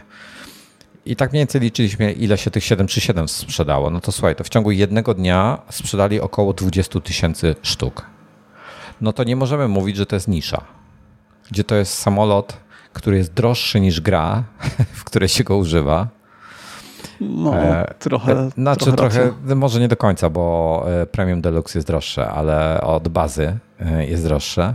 Szczególnie jak ktoś ma w Game Passie. I sprzedali 20 tysięcy sztuk w ciągu 24 godzin, a jeszcze nie jest w Marketplace dostępne. W Marketplace będzie dostępne wkrótce, a potem będzie dostępne na Xboxie jeszcze. Więc w ogóle. Dobra, dobra. Wyczuł mnie. Eee, Klaudan sobie skurczybek wprowadził kącik filmowy tylko po to, żeby zrobić segwaya do MSFS-a. Eee, ja mam jeszcze jedną rzecz do kącika filmowego, ale to później. No i słuchaj, i powiem ci, że e, latam, mam go, kupiłem go jak tylko wyszedł. W ogóle, ty jaki fuks, bo to, to gorzej niż kiedyś, kiedyś się w kolejce po iPhony stało. No to my wirtualnie staliśmy po iPhony, bo w ogóle tak. Gorzej niż z iPhone'em, bo iPhone wi wiadomo było, o której godzinie będzie ruszy sprzedaż, tak? Zawsze. Rusza tam go o mhm. godzinie, nie wiem, 9 rano, 14, nieważne. Rusza i wiesz, że albo ci się uda, albo go będziesz miał z 3-miesięcznym opóźnieniem. Tutaj nie było nie wi wiadomo wiele. Widzieliśmy, że będzie między 19 a 1 w nocy, że trafi do sprzedaży. E, więc oni tam wszystko szykowali jeszcze w tle, to wszystko na żywo leciało. E, dokupili. Oni chyba na Google Cloudzie stoją, ich ten sklep cały, więc tam e, po, powiększyli e, kolejne serwery, tam do, dorzucili, żeby to wszystko, wiesz, udźwignąć i tak dalej. I mają i wszystko było ok, słuchaj. O dziwo, strona im w pewnym momencie tylko przez krótki moment padła, ale problem był inny. Ich payment provider który zapewniał ich, że po ich stronie e, jest, mają wszystko pancerne, czyli ci, co wiesz, jakby płatność przyjmują. Że no, stylu z ich... PayPala, Stripe tak, i tak, tak dalej. Tak, tak. Oni tam jakiś, jakiegoś swojego mają, nie wiem jakiego. E, może to być Stripe, nie, nie mam pojęcia, że u, u, nich jest wszystko pancerne. To słuchaj, okazało się, że mieli rzeczywiście e, ten, ten, ten moduł, który jest odpowiedzialny za płatność, miał dołożonych ileś tam ekstra serwerów, ale działał tylko nadal na tym pierwszym, więc te serwery sobie stały i nic nie robiły. I generalnie wszystko się sypnęło. I teraz słuchaj, słuchaj historii. E, my tam byliśmy z grupą paru znajomych, na Discordzie siedzieliśmy i wszyscy kupowaliśmy. I to było tak, że wszyscy zaczęliśmy kupować w tym samym momencie, bo był krzyk, o jest dostępny. No to wszyscy wchodzą, kupują, wiesz, autofile, karty kredytowe, bla, bla, bla. Wszystko poszło jak za starych, dobrych czasów. I wyobraź sobie, że to wyglądało w ten sposób, że nas chyba było ośmiu, którzy siedzieli i, i, i, pilnowaliśmy tego. Pierwsza osoba miała jakiś tam numer faktury, typu y, numer zamówienia 450 tysięcy, coś tam. Ja miałem 465, e, to był najniższy numer, a najwyższy numer już był 400, e, e, prawie 3000 wyżej. Czyli w ciągu, Ale... gdy my jako 8 osób w tym samym czasie zaczęliśmy kupować i w tym samym czasie poszło ponad 3000 sztuk. Ale jeśli to jest numer zamówienia, ani numer faktury, to e, możliwe, że one nie są po kolei, że to e, nie jest tak, że to po jedynce następuje dwójka. Na to jest, połącz... to jest połączone. Tak jest. To jest połączone. Potem na receipt masz ten sam numer, więc to, to oni mhm. mają to chyba powiązane jakoś. Okej. Okay. I no chyba, że się mylę, ale tak to wygląda przynajmniej. I powiem ci, że e, problem był teraz taki, że mieli jeszcze e-mail, do tego wszystkiego są serwery, które ci, bo oni mają taki system, że ci wysyłają numer, jak coś kupisz, to ich system przetwarza, generuje ci numer seryjny i ci go wysyła na maila. E, I potem jak ci go wyśle na maila, to ci się pojawia też na twoim koncie w sklepie. I problem był taki, że my wszyscy czekaliśmy na te, e, na te numery, a wiesz, system mailowy sobie tam wysyłał to w takiej kolejności, jak mu tam się podobało. Nie, wcale nie po kolei jak z order numberami, tylko jak mu tam wyszło, random totalne. I ja byłem, ja dostałem, nie pamiętam ile minut po, ale typu 20-30 minut po kupnie dopiero dostałem e, numer seryjny I minutę po tym, jak ja dostałem numer seryjny, oni wyłączyli te serwery mailowe i e, e, paymentowe, bo chcieli je rozszerzyć, żeby ruszyły te wszystkie serwery, wiesz. I przez kilka godzin były wyłączone, więc musiałbym do rana czekać, bo to było tam już, już noc była, 23, 24, coś takiego. Więc udało się. Dostałem numer i jest rewelacyjny samochód. Jest, jest naprawdę świetny. Jest, ma trochę bugów, wiesz, jak, ale jako wersja 1.0 e, super sprawa i będzie ich tylko coraz więcej teraz. E, jeśli dobrze rozumiem, to największa różnica między nim i innymi samolotami jest taka, że więcej rzeczy może się w nim popsuć. E, no tak, może, no, ale to nie o to chodzi tak, nawet. Tak. To może. Ale to nawet nie o to chodzi. Te failures są, czyli to, to, że coś tam się może popsuć rzeczywiście i coś tam, nie wiem, silnik przestanie działać, tak? Bo na przykład jeżeli padnie pompa, nie wiem, jakaś tam hydrauliczna, no to jakieś systemy zależne od niej też padną. No tak, okej. Okay. Ale e, wiesz, e, jeśli chodzi o system lotów, na przykład to, jak samolot się zachowuje w powietrzu, czyli jeżeli um, jeżeli na przykład zaczniesz pikować samolotem w dół, lecieć w dół nim, to on się zacznie sam z siebie podnosić e, nos do góry. E, samoloty są tak skonstruowane, że same z siebie nie spadają w dół prosto. Nie będzie leciał prosto w dół. One aerodynamikę mają taką, że próbują naturalnie wyrównać no, Tak lot. jak szybowiec, tak? No, na tej zasadzie. I, e, i wiesz, i takie rzeczy trudne wymodelować. Jest bardzo dobrze, bardzo dobrze zrobiony. Sam lot, systemy, wszystko jest naprawdę dobrze. Nie jest super, nie jest perfekt, e, ale jest bardzo dobrze. Więc e, no super sprawa. Dla MSFS-a najlepszy w tej chwili samolot, jaki można kupić. Na drugim miejscu postawiłbym BAE 146 i MD82, więc tak naprawdę są w tej chwili trzy takie zaawansowane samoloty i Kodiak Setka, jak ktoś chce, mały samolot taki GA i ewentualnie Cessna 414, która jest w becie. I to było na tyle. Ile czasu minęło i dopiero mamy porządne samoloty. I, I oni pracowali nad tym samolotem typu dwa lata, tak? Non-stop. To jest w ogóle niewiarygodne. A część kodu jest wykorzystana, jakby ta, ta logika e, tych, tych algorytmów, wszystkie, dzięki którym samolot lata, są. Z, oni już to mieli napisane wcześniej. E, I jakby zaadaptowali to tylko do MSFS-a, więc kurde, ile roboty. No, a jakbyś chciał kupić od nich 737 ich własne, bo mają swoje 737, to e, sprzedają chyba za 15 baniek w tej chwili. E, mówimy tutaj o prawdziwym O prawdziwym 737, tak? tak, tak. tak. Mhm. To normalnie kosztuje E, nie, znaczy to tak chyba pół żartem zaoferował, bo tam ktoś e, pisał, okay. że jakaś tam firma, dla której jakiś pilot pracuje, bo tam kupę pilotów jest, takich prawdziwych pilotów się interesuje flight simingiem i oglądając te rzeczy, będąc na tych forach i na tych Discordach, masz jakby do nich dostęp, tak? Czyli możesz tam sobie zadawać im pytania na przykład, e, co jest fajne, bo pomaga to. E, to, to właśnie jakiś tam pisał, że jego firma tam kupiła jakiegoś nowego właśnie BBJ-a, czyli Boeing Business Jet, czyli taki prywat, czyli możesz kupić sobie normalnie, nie wiem czy wiesz, e, Dreamlinera możesz sobie kupić prywatnie mm. jako Boeing Business Jet i będziesz miał własnego Dreamlinera po prostu. E, I tak samo jest 737, możesz sobie kupić właśnie BBJ. W trzech wersjach jest BBJ 1, 2 i 3 i BBJ taki kosztuje bardzo dużo pieniędzy, jak można się spodziewać, a utrzymanie jest jeszcze droższe, znaczy kupno to jest najmniejszy problem, powiem tak. To utrzymanie jest drogie. Samo paliwo i serwis. Mm. No, większość z nich później chyba jest wynajmowanych innym osobom, prawda? Że masz swojego prywatnego swój prywatny odrzutowiec, ale inne osoby mogą go od ciebie podnająć na jakiś tam konkretny lot.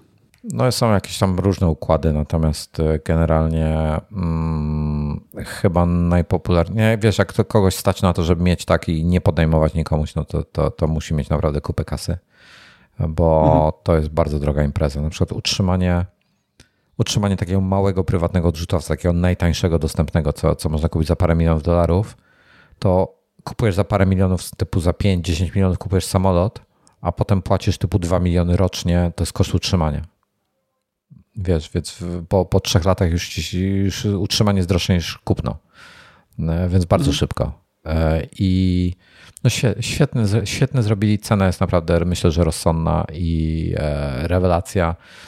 70 e, dolarów w tej chwili, e, wkrótce wzrośnie do 75, jest teraz promocena wzrośnie do 75, będą jeszcze trzy wersje, bo to jest 737 700, będzie 600, 800, 900, a potem będzie, będą Maxy jeszcze te nowe, które te się rozbijały niedawno, które już są bezpieczne, to będą Maxy w ofercie, no i potem będą pracowali nad 777, 777 i zobaczymy. No dobra, i teraz masz taki fajny samolot, y, to z niego się chyba nie da wrócić już do tych standardowych, które są tak ograniczone w stosunku do tego.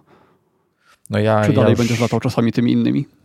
Może czasami jak, jak będzie jakiś kaprys, ale nie sądzę. Nie, nie interesuje mnie to specjalnie, szczerze mówiąc. E, więc ten jest rewelacyjny. Jest dużo lepszy niż się spodziewałem, że będzie no mówię, teraz 700 wypuścili, potem będzie 600, co jest jeszcze krótsza wersja 700, i potem będzie 800, która jest dłuższa i ma trochę inne systemy, więc dlatego będzie później.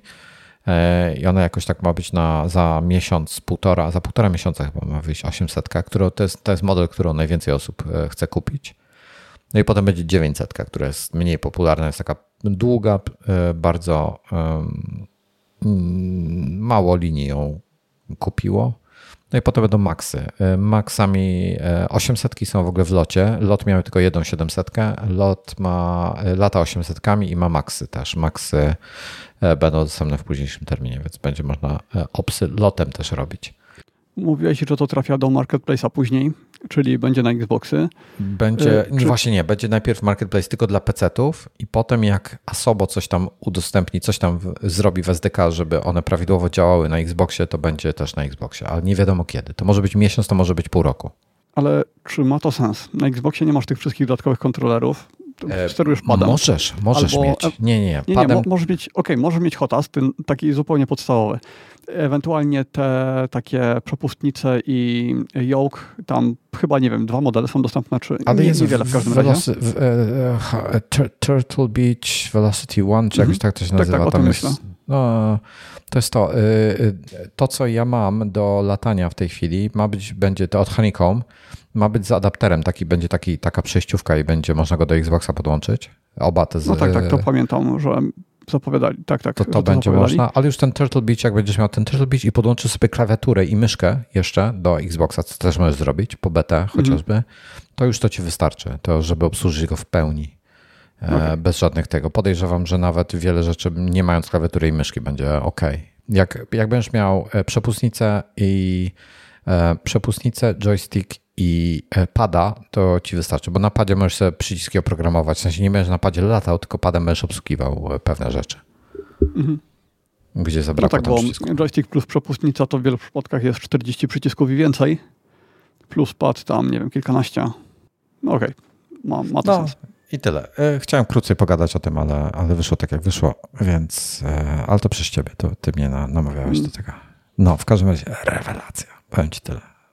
Końcu. To ja jeszcze mam jedną rzecz do dodania do kącika filmowego, bo wyszedł Clark, serial, na który czekałem od dawna, y, na Netflixie. Y, miniserial właściwie, bo to jest zamknięta historia, chyba sześcioodcinkowa. Y, godzinę na każdy odcinek.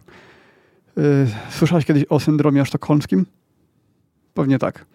No więc ten serial opowiada, jak to powstało, jak to się wszystko wydarzyło o bohaterze, od którego się to wzięło, czyli od, znaczy od bohaterza, od, znaczy, o złodzieju. Ale mówisz o syndromie sztokholmskim jako takim, jako nazwie stanu e, medyczno-mentalnego.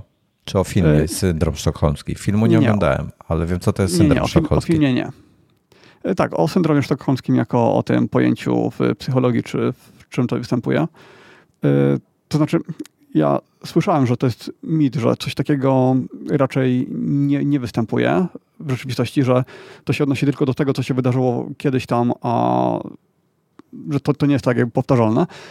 Ale ja myślałem, że ten syndrom sztokholmski, to, to wydarzenie właśnie z przeszłości, że to przebiegało całkiem inaczej, że to koleś wszedł do banku, zrobił ten napad, który trwał dość długo, yy, po czym te ofiary się tak do niego przywiązały.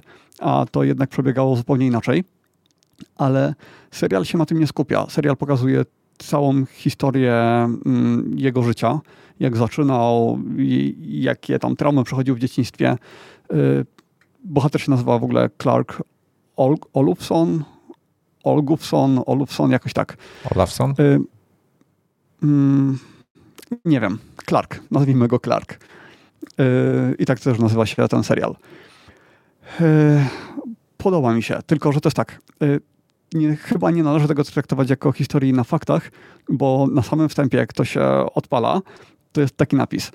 Serial oparty na prawdzie i na kłamstwach. Więc zakładam, że nie jest to jak biografia. Mm, jeszcze nie czytałem, co tam naściemniali.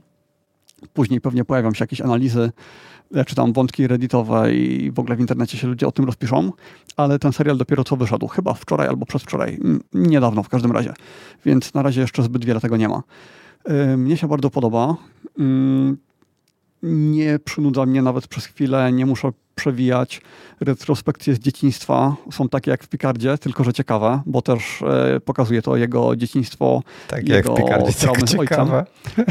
tak, bo, ale do, do, dokładnie takie same. Jedno i drugie pokazuje e, jego e, tam ojca, jakiegoś alkoholika i jak tam się znęcał nad e, żoną, nad dzieckiem. Mm, tylko właśnie no, tutaj nie trzeba tego przewijać. Y, ma to sens faktycznie dla, tego, dla tej całej fabuły. Wnosi to coś ciekawego, a w Picardzie to niestety nic to nie wnosiło. Bardzo zachęcam. Netflix wiem, że teraz jest mocno hejtowany, ale jest to jeden z takich seriali, że jak kiedyś sobie stworzę listę, y, dla jakich seriali warto Netflixa y, kupić, no to to się na tej liście znajdzie. Jeszcze jeden odcinek mi został do zobaczenia, więc no nie będę tutaj tego recenzował w całości, ale ten cały syndrom sztokholmski wydarza się w piątym epizodzie, czy tam w czwartym chyba i w piątym, no a później chyba będzie jeszcze pokazane to jego dalsze życie. Ale większość serialu skupia się na jego młodości, na tym, co prowadziło do tego wszystkiego, bo to jest złodziej, który był gwiazdą. O nim pisały czasopisma, e, robiło się z nim wywiady w telewizji, o nim się mnóstwo mówiło a jak ten cały syndrom sztokholmski miał miejsce, to prawie został bohaterem narodowym.